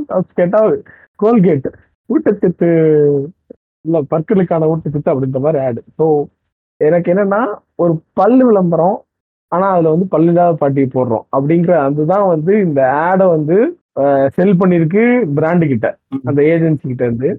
சாரி, என்னால அந்த ஏஜென்சி என்னன்னு நோட் பண்ண முடியல, டைம்ல பாக்கல. அதான் அந்த இதை செல் பண்ணிருக்கு. ஆனா பாக்குற நமக்கு வந்து நம்ம ஊருங்கள, ஆனா இது வந்து ஆப்வியஸா ஆடியன்ஸை ரொம்ப இன்டர்வியூ பண்ணிருக்குமான்னா எனக்கு என்னன்னு தெரியல. பட் எனக்கு ரொம்ப ஒரு இதா இருந்துச்சு. பல் இல்ல ஆப்வியஸா ஒரு ஒரு ப்ராடக்டோட செல்லிங் பாயிண்டே வந்து பாத்தீங்கன்னா அந்த இதுதான் இருக்கும், அந்த பல்லுதான். ஆனா அது இல்லாத ஒரு ஆளை போடணுங்கிறது வந்து ரொம்ப ஒரு சூப்பரான ஒரு ஐடியா. அதுக்கு ஒரு நல்ல ஒரு நல்ல ஒரு பாராட்டத்திற்கு இன்னொன்னு வந்து பாத்தீங்கன்னா பாலிசி பசார். பாலிசி பசார் வந்து பாத்தீங்கன்னா பெர்ஃபெக்டா அந்த ஒரு அந்த பெயின் பாயிண்ட் வந்து எந்த அளவுக்கு ஒரு ஃபைன் நுவான்சஸா அட்ரஸ் பண்ண முடியுமோ அப்படி பண்ணியிருக்காங்க. ஸோ பேசிக்கலி இந்த டேர்ம் லைஃப் இன்சூரன்ஸ் அப்படிங்கிறத பாலி பாலிசி பசாரோட உன்னோட ப்ராடக்ட். சரிங்களா, இது எப்படின்னா அந்த ஆட் வந்து ஃபீச்சர் பண்ணுறது எப்படி இருக்குன்னா ஒரு ஹவுஸ் ஒய்ஃபு ஒரு ஒரு ஸ்க்ரீனை பார்த்து அவங்க சொல்லுவாங்க, என்னோட நகையெல்லாம் சேர்த்து வச்சிருந்த நகையெல்லாம் பையனோட படிப்புக்காக வித்துட்டேன் அப்படின்னு சொல்லுவாங்க. சொல்லிட்டு அடுத்த டைலாக் வந்து நீங்கள் ஒரு டேர்ம் லைஃப் எடுத்துருந்தீங்கன்னா இவ்வளோ பிரச்சனை வந்திருக்காதுங்க அப்படின்னு சொல்லுவாங்க. அப்படியே சொல்லி அப்படியே கேமராவை திருப்புவாங்க. எதை பார்த்து பேசுகிறாங்கன்னா அவங்க இறந்து போன அவங்க ஹஸ்பண்டுக்கு மாலை போட்டுருப்பாங்க, அதை பார்த்து பேசுவாங்க. ஓ, இது இது வந்து எப்படின்னா அந்த பெயின் பாயிண்ட்ல கரெக்டா அடிக்கிறாங்க, என்ன நடக்கும் எப்படி இருக்கும் அப்படின்னு. ஆனா இது வந்து ரொம்ப ஒரு சென்சிட்டிவான ஆடா நான் பார்த்தேன். இதை வந்து கரெக்டிவான கிரியேட்டிவ் நுவான்ஸோட நீங்க ஹேண்டில் பண்ணலாம். அதான் சொல்ல வந்து கொஞ்சம் மிஸ் ஆயிடுச்சுன்னா அந்த பேன் என்னது பாலிசி பசார் ஆடுன்ற மாதிரி போய் விழுந்திருக்கும். அதுக்குள்ளது அது அது வந்து ஒரு மாதிரி பேன் அந்த அளவுக்கு போயிருமா என்னன்னு தெரியல. பட் ஆனா ஒரு you are selling something where you are selling a product, a financial product. அது வந்து எப்படின்னா ஒருத்தரோட உயிர் இழப்புல தப்ப உதவுற ஒரு product. So you Khan you Khan force people and say that someone is going to die in your family or someone will die in your family அப்படிங்கிற அந்த அப்படி ஒருத்தவங்களை நம்ம அப்படி பேச முடியாது. People it will become sensitive. சரிங்களா, அதை வந்து எவ்வளோ நுணுக்கமா ஹேண்டில் பண்ணணும், அதை நாசுக்கா ஹேண்டில் பண்ணணும் அப்படிங்கிறதுல வந்து பாலிசி பசார் மேட் பிக். ஸோ அது ஒரு இது. மூணாவது ஆடு வந்து பார்த்தீங்கன்னா ஃபோன்பே. ஃபோன்பே என்னன்னா, ஒரு அம்மா வந்து ஒரு சின்ன பொண்ணு வந்து சின்ன பொண்ணு இல்லை ஒரு லே லேடி லேடியா கேர்ளா கேர்ள் சரிங்களா, ஒரு இருபத்தஞ்சு வயசு பொண்ணு வந்து கடையில் நின்றுட்டு இருக்கோம். ஹேண்ட்பேக் வந்து ஒருத்தர் அடிச்சுட்டு போயிடுவார் சரிங்களா. அந்த பொண்ணு வந்து டக்குன்னு பார்க்கும், ஒரு செல்ஃபி ஸ்டிக் இருக்கும் சைடில். அந்த செல்ஃபி ஸ்டிக்க அந்த செல்ஃபி ஸ்டிக்கை வந்து பர்ச்சேஸ் பண்ணி, அதாவது யூபிஐ வந்து பர்ச்சேஸ் பண்ணி அந்த செல்ஃபி ஸ்டிக்கை எடுத்து அதை தூக்கி போட்டு அவனை பிடிச்சிட்டாங்க ஓடுறதுக்குள்ள. அது அதாவது அந்த அடிச்சுட்டு ஓடுறதுக்குள்ள இவங்க அவனை பிடிக்கிற அளவுக்கு ஃபாஸ்டா இருக்கான் ஃபோன்பே, அந்த மாதிரி இது. ஸோ இதுல ஃபோன்பேயோடது வந்து எப்பயுமே இப்படிதான் இருக்கும், ஒரு கோக்கியான ஒரு ஒரு கான்செப்ட்ல இருக்கும். இது மாதிரி இல்ல வந்து ஏதாச்சும் ஒரு ஆலியா போயிட்டு வந்து வயிற்றுக்கு எதாவது உழைச்சிட்டு போற மாதிரி அமீர் கான் இந்த மாதிரி சம்திங் பண்ணுவாங்க. இது கோக்கினஸ், இது ஃபோன்பே யூபிஐக்கான ஒரு இதாகன்னு வச்சுக்கோங்களேன். ஆனா இந்த மற்ற மூணு ஆடோட சென்ஸ்லயுமே அந்த பிராண்டிங்கிறது ஒரு இது இருக்குல்ல, அந்த பிராண்டிங் வந்து அவங்க they are trying to maintain it. ஏன் சொல்றேன்னா, even in Policybazaar they could have gone with some sort of cockiness. ஒரு கோக்கியா கோக்கினஸ்னா ஒரு வியடாவோ ஒரு ஃபன்னியான ஆடாவோ போகாம அவங்களோட பிராண்டிங் வந்து ஒரு அந்த அந்த டோன் வந்து எப்படி இருக்குன்னு பார்த்தீங்கன்னா, அவங்க அதுலேயே தான் இருக்காங்க. They there serious brand, there insurance brand, they need high trust gain from the இது. ஸோ அவங்களுக்கு வந்து அது அதுவும் இல்லாமல் அவங்களோட அந்த அந்த குட்ஸை பர்ச்சேஸ் பண்ணுறது வந்து பார்த்தீங்கன்னா ஹை இன்வால்மெண்ட் பிஹேவியர் தேவைப்படும். அதாவது ஒரு குட்ஸை நீங்கள் வாங்க போறீங்கன்னா ஹை இன்வால்மெண்ட் லோ இன்வால்மெண்ட் இருக்கும். இப்போ பென்சில்லாம் வாங்குறீங்கன்னா ரெண்டு ரூபா கொடுத்து வாங்கிடுவீங்க. அதே ஒரு கார்னா you will take six months of time to buy the car. So அது மாதிரி ஒரு ஒரு இன்சூரன்ஸுங்கிறது ஒரு high involvement product. So you need a high trust gain from the consumer. அந்த அப்போனா உங்களுக்கு அந்த மாதிரி ஒரு பிராண்டிங் தேவை. ஸோ என்னோட Policybazaar ad even Policybazaar could have done something பண்ணி இல்லை, but they didn't do it, they stick to this. ஆனால் கோல்கேட் வந்து பார்த்தீங்க அப்படின்னா day day to day life brand. So அவங்க they can they can be little more ஒரு ஒரு ஒரு ஒரு ஒரு தண்ணி எலமெண்ட்டோட உள்ளே வரலாம் அவங்க. ஏன்னா day to day daily brand, low involvement இந்த மாதிரி. ஸோ ஆப்வியஸாக ஃபோன்பே இது வந்து ஃபோன்பே கூட என்ன சொல்லணும், அவங்க வந்து obviously they are already making strides. So they just want to Uh, uh, people to uh, think of their bra uh, using them while and the pay, main main pain point U P I இப்போ பீப்புளுக்கு வந்து U P I use பண்ணணும் கிடையாது. Use பண்ற U P I வந்து சீம்லெஸ்ஸா இருக்கணும். அதாவது நீங்க U P I அமுக்கும் போது உங்களுக்கு ரோல் ஆயிட்டோ, அதான் இப்போ U P I-களுக்கு பிரச்சனை. அவங்க அதை அட்ரஸ் பண்ணிட்டாங்க. இப்போ வந்துட்டு அவங்க வந்து இந்த இடத்துல Q R இருக்கும், நீங்க அதை அமுக்குனீங்க அப்படின்னா அது வந்து தெரியும், அந்த மாதிரி எஜுகேட்டிவ்லாம் பண்ணல. ஆமா, இப்போ U P I-க்கு இருக்க பெயின் பாயிண்ட் என்ன? Not it's not about gaining audience. Now U P I is it's at, it's, it's at peak la irukku. Ippo adoda pain point enna people kitta and Q R code sell pandrappo oru prachana irukku. Adhaadhu enna na load agudhu andha ma some issues irukku. Adha add eduthathu adula phone pay top policy bazaar stood to their uh, idu avangaloda uh, and serious loyalty trust அந்த இதுல அவங்க Colgate வந்து daily usage brand. So they anyways they have to be in a constant advertisement இதுல இருக்கணும். They want their ad to be very unique so that ஒரு இது இருக்கும். So ஆப்வியஸா கோல்கேட் வந்து ஏதாச்சும் ஒரு ஆட் ரன் பண்ணிட்டு தான் இருக்கணும். ஏன்னா அவங்களோட தலையெழுத்து அப்படி, அவங்க வந்து நான் இருக்கேன்டா நான் எங்கேயும் போலன்றதை ஞாபகப்படுத்துறதுக்காக ஏதாவது ஓடிக்கிட்டே இருக்கணும், அவங்க பண்ணிக்கிட்டே தான் இருக்கணும். ஸோ ஏதாவது பண்ணிட்டு இருக்கிறதுக்கு ரொம்ப மொனோட்டமஸான ஆடை போட்டு இருந்தா people will become ad blind. அங்கே ஒரு ஒரு வயசான பாட்டி, அதுவும் எப்படின்னா பல்லில்லாத பாட்டி, கான்செப்டே வந்து பார்த்தீங்கன்னா ஒரு கா சரியான கான்ட்ரடிக்டியான அயனியான கான்செப்ட். ஸோ இது மூணு ஆட்லேருந்து நீங்கள் கற்றுக்க வேண்டிய உங்கள் பிஸ்னஸ்க்கான நிறையா எலமெண்ட்ஸ் இருக்குது. இப்போ பிராண்டிங் என்ன, யூபிஐ சமயத்தில் ஃபோன்பே வந்து ஏன் வந்து நம்ம எப்படி யூபிஐ பண்ணணும்னு பண்ணாமல் ஏன் வந்து இதை பண்ணுறாங்க, understanding the pain point at the right moment. ஏன்னா even if you have launched a product வச்சுக்கோங்களேன், over the period of time people would have started using your product, but அதில் ஒரு வேற ஒரு பெயின் பாயிண்ட் இருக்கும், அதை நீங்கள் அட்ரஸ் பண்ணல அப்படின்னா அங்கே நீங்கள் ஃபால் இதாகிறதுக்கு வாய்ப்பு இருக்குது, மிஸ் ஆகிறது வாய்ப்பு இருக்குது. இந்த மாதிரி நிறைய லெசன்ஸ் இந்த மூணு ஆடுக்குள்ள இருக்கு. ஸோ நல்ல ஆடு. இப்படி ஒரு ஐநூறு ரூபா ஆன்லைன் கோர்ஸ்ல போட வேண்டிய கண்டென்ட்டை கேட்டோட போற போட்டுல தெளிச்சு விட்டு போயிட்டாரு. அப்படியே சரி ஓகே, அது கூட அப்படியே வித் ஏ அப்படின்னு போட்டிருந்தா மாஸ்டர் கிளாஸ் அப்படின்னு போட்டிருக்கலாம். Advertisement master class with GPT. ஆமா. அடுத்ததாக என்னன்னா, அனைவருமே இப்போ வந்து எலக்ட்ரிக் வெஹிக்கிள்ஸை நோக்கி எல்லாரும் போயிட்டு இருப்பீங்க. அதாவது கான்சியஸா நான் வந்து ஒரு என்ன ஈவன் அந்த கான்சியஸான ஒரு இதுவா something environmentally responsible, socially responsible அப்படின்னு சொல்லிட்டு அந்த எலக்ட்ரிக் வெஹிக்கிள்ஸ் நோக்கி ஒரு கூட்டம் போயிட்டு இருக்காங்களே. ஸோ என்னன்னா, இப்போ நம்மளுக்கு தெரியும் என்ன கூத்து நடந்துச்சு அந்த சப்சிடியில் அப்படின்னு சொல்லிட்டு.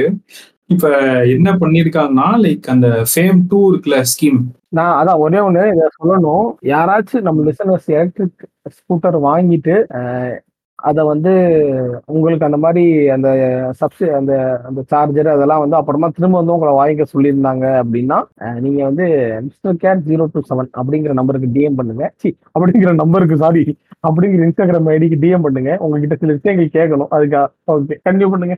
ஓகே. ஸோ என்னன்னா, இப்போ இவ்வளோ நாள் நீங்கள் இதுக்கு முன்னாடி வாங்கினவங்க தப்பிச்சிங்க.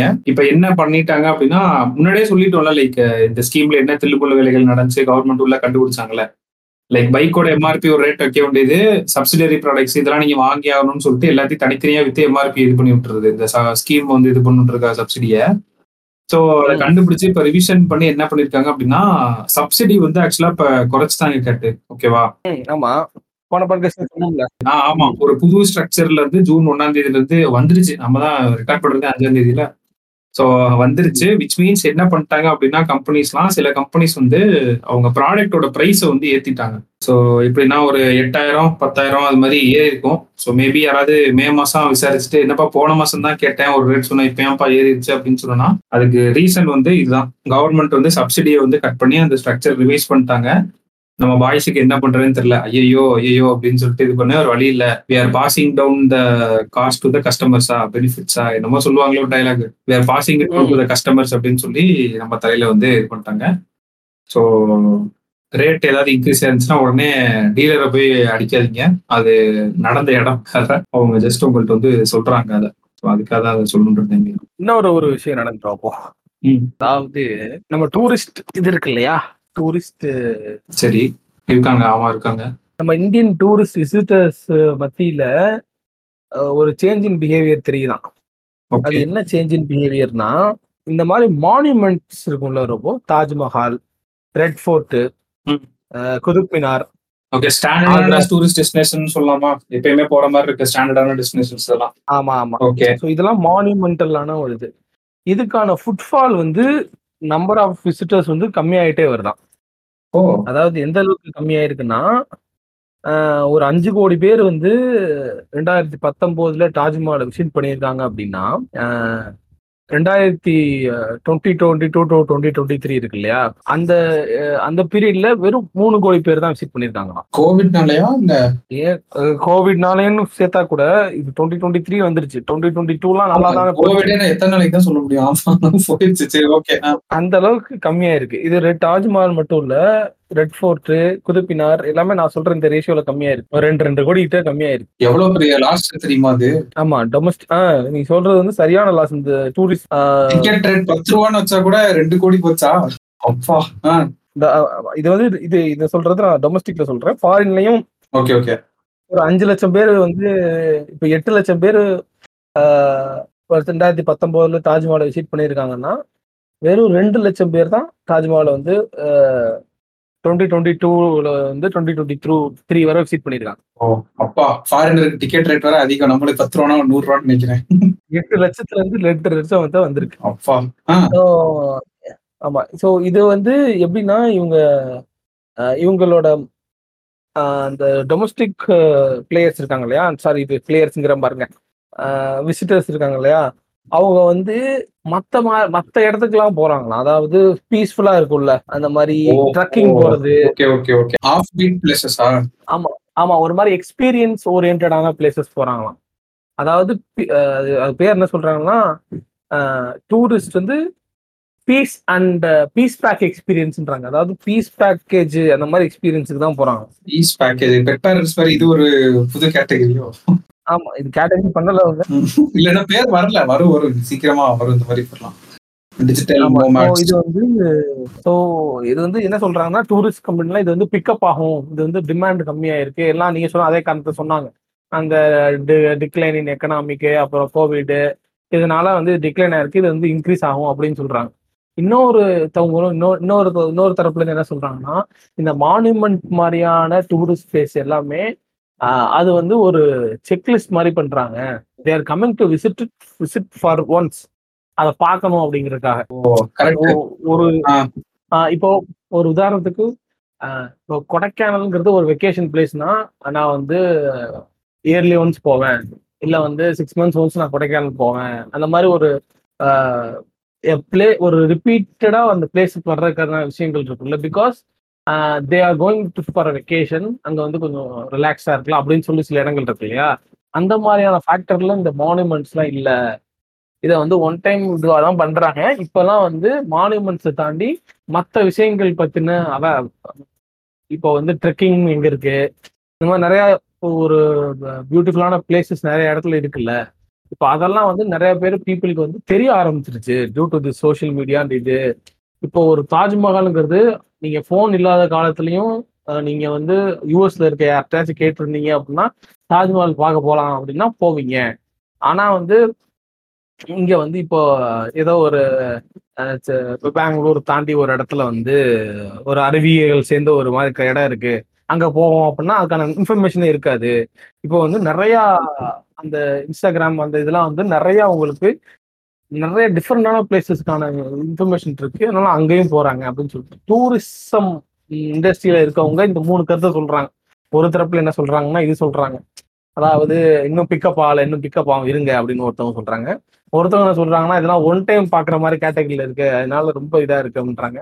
இன்னொரு தரப்பு என்ன சொல்றாங்கன்னா இந்த பாருங்கப்பா இப்பெல்லாம் நிறைய இன்டர்நெட்ல வந்துருச்சு, தாஜ்மஹாலை தாண்டி அந்த இந்த இடம் நிறைய இடம் சொல்றாங்கல்ல, ரொம்ப நீங்களே பாத்துருப்பீங்க. இப்ப இதுல கூத்து என்னன்னா இந்த இன்ஃபுளுசர்ஸ் ஒரு வேலை பண்ணுவானுங்க, சீக்ரெட் டெஸ்டினேஷன் அப்படின்னு சொல்லிட்டு செக் கேப்ஷன் ஃபார் மோர் டீடைல்ஸ்னா அப்ப அந்த சீக்ரெட்ன்றதே அந்த இடத்துல போயிருது. ஆமா, அந்த மாதிரிதான். அந்த மாதிரி இந்த மாதிரி மூணு ஒரு மூணு மூணு ஆஸ்பெக்ட் இருக்கு. இப்போ இதுல எந்த ஆஸ்பெக்ட் இருக்குன்னு நமக்கு தெரியல. ஆனா அஸ் அ டூரிசம் இண்டஸ்ட்ரி ஓரியன்டான பிஸ்னஸ் பண்ற யாராவது இருந்தீங்கன்னா உங்களோட package for visiting this monument place you have to work on that package because it is not attractive anymore. attractive ன்றதை விட அந்த நம்பர் கேட்ச் அப் பண்றது எவ்வளவு பெரிய இதா இருக்கு கேட்டு. நான் நீங்க தாஜ்மஹால் நம்பர் சொன்னீங்கல, இப்ப ஆமா அஞ்சு கோடி மூணு கோடி ஆயிடுச்சு. அஞ்சு கோடி பேர் பார்த்திருக்காங்க பார்த்தா இரண்டாயிரத்து பத்தொன்பதுல. சரி, கோவிட் ரெண்டு வருஷத்தை விட்டு இருபத்தி மூணாவது வருஷம் எடுத்தாலும் கூட அது மூணு கோடி தானே, அது ரெண்டு கோடி அது மீட் பண்றதுக்கே என்ன எவ்வளோ வருஷம் ஆகும்னு தெரியல அப்படி கணக்கு போட்டு பார்த்தா. ஸோ ஓகே, ஆஃப் பீட்ன்றது உண்மையிலே ஒரு நல்ல ஆர்டிக்கல். ஏன்னா மேபி ஏன்னா நான் என்ன சொல்றேன்னா இன்னுமே அந்த அஞ்சு கோடி பார்த்தப்போ ஒரு பேக்கேஜ் பிரைஸ் வச்சிருப்பாங்கல்ல. இப்போ நீங்க என்ன சொல்றது, ரொம்ப இப்போ ஒரு டூரிசமா இப்போ பிசினஸ் பண்றீங்க அப்படின்னா மானுமெண்ட் பிளேஸ் விசிட் பண்றதுக்குன்னு சில பேக்கேஜ் இருக்கும் இல்ல, அந்த ஏரியா ஒரு இப்போ தாஜ்மஹாலுக்குன்னு சில பேக்கேஜஸ் அந்த மாதிரிலாம் இருக்கும் இல்லையா. அந்த பேக்கேஜோட டிமாண்ட் வந்து அந்த டைம்ல அஞ்சு கோடியில் இருந்திருக்கு. இப்போ அப்போ உங்களோட பிரைசிங் எல்லாம் நீங்க அந்த டைம்ல அந்த மாதிரி இது பண்ணியிருப்பீங்க. இப்போ அதோட டிமாண்ட் வந்து ரொம்ப கம்மியா இருக்கு. ஸோ நீங்க அதுக்கேற்ற மாதிரி பிரைசிங் எல்லாத்தையும் நீங்க சேஞ்ச் பண்ண வேண்டிய கட்டாயம் இருக்குன்றாங்க. அதாவது இப்போ நீங்க ரெண்டு கேட்டகரி ஆஃப் பீப்புளையும் கேட்டர் பண்ணணும்னு நினைச்சீங்கன்னா தாஜ்மஹால் பேக்கேஜ்னு ஒரு சைடு கேம்பெயின் போகணும், ஆஃப் பீட் பேக்கேஜ்னு சொல்லிட்டு ஒரு சைடு ஒரு கேம்பெயின் போகணும். ஆமா ஆமா, நீங்க வந்து அது ஆஃப் பீட்ங்கிறது எனக்கு என்னன்னே தெரியல, அது என்ன கேட்டகரியில போடுறதுன்னு தெரியல. ஏன்னா ஆஃப் பீட்னா அந்த இதுரா தொண்ணூற்று ஆறு ராம் மாதிரிடா, அதான் தொண்ணூற்று ஆறு ராம் மாதிரி என்னன்னா அது ஒரு ப்ராப்பரா இல்ல பாருங்களேன், ஆர்கனைஸ்டா இல்லன்ற. கரெக்ட்டா அது அது ஆர்கனைஸ் பண்ணா அது ஒரு பிசினஸ் இருக்காங்க. ஆ கரெக்ட். மேபி யார் பண்ணுவோம்னா இப்போ ஓயோ டெக்னோல எடுத்துட்டு வந்து அது ஆக்சுவலி நான் ஒரு வெப்சைட் ஒன்று பார்த்தேன், அதோட அது பேர் எனக்கு மறந்துருச்சு, அது சூப்பரா இருக்கும் கேட்ட. அதோட ஐடியா என்னன்னா ஐடியா செம்மையா இருக்கும். லைக் என்னன்னா ரேண்டமா கண்ட்ரியில இருக்க ஒரு கண்ட்ரில இருந்து மக்கள் வருவாங்க, சரியா டூரிஸ்ட் வருவாங்க, உனக்கு டெஸ்டினேஷன் அவங்க சொல்லிடுவாங்க, நீ இந்த இடத்துக்கு வரணும்னு சொல்லிடுவாங்க. உன்ன மாதிரியே உன் பேட்ச்ல வந்து இருபது பேர் இருப்பாங்க. இப்போ நீ பெங்களூர் அப்படின்னா ஒருத்தன் டெல்லியில இருந்து வருவான், ஒருத்தன் ஹரியானால இருந்து வருவான், ஒருத்தன் கேரளால இருந்து வருவான், அந்த மாதிரி மிக்ஸ் மிக்ஸா ஒன்னு ஒரு பேட்ச்ல போட்டு விட்டுருவாங்க. நீங்க வந்து வழியை கண்டுபிடிச்சா அந்த இடத்துக்கு போகணும், அந்த ஸ்டே வந்து செம்மையா இருக்குமா. இப்ப அந்த நீங்க சொல்றீங்களா அந்த ஆஃப் பீட் இது நீ போற பாதையே வந்து அந்த ட்ரெக்கிங்ல இது பண்றது, மலையில போறது, லைக் ஒரு ஃபால்ஸ் வரும், ஆனா நீங்க போற பாதை முள்ளா இருந்தாலும் நீங்க போய் சேர்றணும் கோயிலா இருக்குன்றீங்க. இல்ல கோயில்லாம் இருக்காது, இல்ல அந்த மாதிரி வந்து ஒரு இது ஆஃபர் பண்றாங்க. எனக்கு அதோட ஸ்டார்ட் அப் பேர் மறந்துருச்சு, எனக்கு ரொம்ப இன்ட்ரெஸ்டிங்கா இருந்துச்சு அதெல்லாம் பார்த்தப்ப. நீங்க ஆக்சுவலா முன்னாடி சொல்லிருக்கீங்க பாட்காஸ்ட்ல, ஆனா எனக்கு அந்த பேர் நான் சூப்பரான ஐடியாவா இருந்துச்சு. லைக் ரேண்டமா ஒரு ஸ்ட்ரேஞ்சர்ஸ் கூட நீங்க போய் காலேஜ் இருந்து போவேன். அதான் பேர் எனக்கு ஹாலிடே சர்ப்ரைஸா என்னங்க அது சம்திங் அது மாதிரிதான். அந்த மாதிரி ஒரு அது நல்ல ஒரு ஐடியா. இப்பதான் உங்களுக்கு புரியுது லைக் இது ஒரு அன்ஆர்கனைஸ்டான market.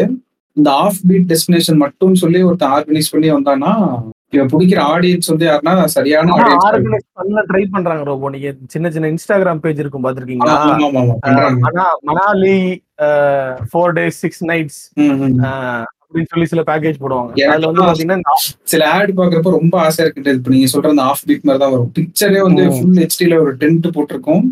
Four days three days அப்படின்னு சொல்லிட்டு லே லடாக் சூப்பரா இருக்கு பாக்குறதுக்கு, நல்லா இருக்கே அப்படின்ற மாதிரி இருக்கும். லடாக்கே கொஞ்ச நாள் தாஜ்மஹால் லிஸ்ட்ல கீழே சேர்த்துருவாங்க. தாஜ்மஹால் ரெட் ஃபோர்ட் குத்துப் மினார் கீழே வந்து லே லடாக். அதே இந்த படத்துல போய் போய் தான் அந்த இடத்த எடுத்து வச்சுட்டாங்க. பிரேக்கப் ஆச்சுனாலே அங்க உட்காந்து மயில்கள்ட்ட உட்காந்து ஆண்டு கத்துறது. அது ஏன் லே லடாக் இங்கே கத்தலாமே. ஆமா ஆமா, இது ஒரு நல்ல news article actually. Off beat டெஸ்டினேஷனுக்கு இவ்வளவு பெரிய இது லைக் இப்ப என்னன்னா இதோட சிஏஜிஆரோ மார்க்கெட் சாரோ நம்மளுக்கு தெரியாது. ஆனா அந்த டேட்ல ஒரு விஷயம் சொல்லுதுல, தாஜ்மஹாலுக்கு வந்து அஞ்சு கோடி பேர் போனதுல மூணு கோடி பேர் தான் போறாங்க அப்படின்றதே. இப்ப அவங்களாம் டிராவல் பண்றவங்க பண்ணிட்டு தான் இருக்காங்க. பட் ஆப்வியஸா ஒரு டிமாண்ட் குறைஞ்சிருக்குன்னு வச்சு வச்சுக்கிட்டா கூட, ஆனா வந்து அட்லீஸ்ட் ஒரு ஒரு ஒரு three point five to four க்ரோஸா இருந்தா ஓகே, நம்ம அதை இது பண்ணலாம். ஆனா ரெண்டு கோடியில இருக்கின்ற மூணு கோடி அந்த மாதிரி சமயத்துல இருக்கின்றப்போ ஒரு மாதிரி தான் இருக்கு. ஓகே, எனக்கு அவங்க சொல்ற இதுல புரிஞ்சுக்க முடியுதுறப்போ கோவிடு இதெல்லாம் சேர்த்து ஒரு ஒரு ரீசன் புரியுது. எக்கனாமிக்கா எல்லாம் சரியில்லை, அது எல்லாமே ஒரு ரீசன் இருந்தாலும் அஞ்சு கோடியிலேருந்து ரெண்டு கோடி அதாவது மூணு கோடி லெவலில் டிக்ரீஸ் ஆயிருக்கு அப்படின்னா ஒன்று என்னன்னா அந்த அளவுக்கு இன்னும் மோசமாக அடிவாங்கிற எஃபெக்ட் இன்னும் இருக்கா அப்படின்ற ஒரு கேள்வி இருக்கு. அப்படி இல்லை அப்படின்னா there is a decline in tourism and அந்த அட்ராக்ட் ஃபார் மானுமெண்டலுக்கு குறைஞ்சிருக்கு. என்னன்னா இன்னொரு மேட்டர் என்னன்னா என்ன சொன்னாங்கன்னா சொல்ல மறந்துட்டேன் சாரி, அந்த டூரிசம்ல இதுக்கான அட்வர்டைஸ் பண்றதும் இல்லைன்னு சொல்லிட்டாங்க. இந்த மானுமெண்ட் அப்படிங்கறதுனால இதை அட்வர்டைஸ் பண்றதை விட்டுட்டாங்க ரொம்ப வருஷமா. இப்போ எப்படி வந்து visit Saudi beyond the boundary அப்படின்ற மாதிரி விஷயங்களா இது பண்றாங்க. அது தேவையும் இல்லையா? லைக் எல்லாருமே ஆல்ரெடி இதெல்லாம் இந்த ஊருக்கு போனாலே பாக்கணுன்ற மாதிரி இதுதானே அதெல்லாம். அது அது தேவை இல்லைதான் மானுமெண்ட்ஸுக்கு. ஆனா given the fact that other off sites beats are at getting more attraction from by the பீப்புள்ங்கிறப்போ இதுக்கான அட்வர்டைஸ்மெண்ட் ஒரு இடத்துல தேவைப்படுது. இந்த மாதிரி தான் இருக்கு இந்த மானுமெண்ட்ஸுக்கும். When other off site beats started to getting attraction இருக்கு இல்லையா, அப்போ மானுமெண்ட்ஸுக்கான அந்த அட்வர்டைஸ்மெண்ட் இல்லைன்னா அதுக்கான ஆடியன்ஸ் அதான் ஈட் பண்ணிடும்ல. ஸோ பார்த்துக்கிங்கப்பா, யாராச்சும் தாஜ்மஹால் போகிறதா இருந்தால் பார்த்துக்கிறேங்க. ஒன்று சொன்னோம் லைக் கோயிங் ஃபார்வர்ட் இந்த ஃபியூச்சர் நீங்கள் பார்த்தீங்கன்னா நம்மளோட லைஃபோ நம்ம பேரண்ட்ஸோட லைஃபோ நம்மளுக்கு இருக்கும்ல. லைக் ஒரு சின்ன வீடு கிராமம் அது மாதிரி இருக்குல்ல, அந்த லைஃப் ஸ்டைல் எக்ஸ்பீரியன்ஸ் வந்து ஒரு இதாக அதை மிக சிறப்பாக இன்னைக்கு சில இதில் டூரிசமில் வந்து நிறைய பேர் பண்ணிட்டு இருக்காங்க.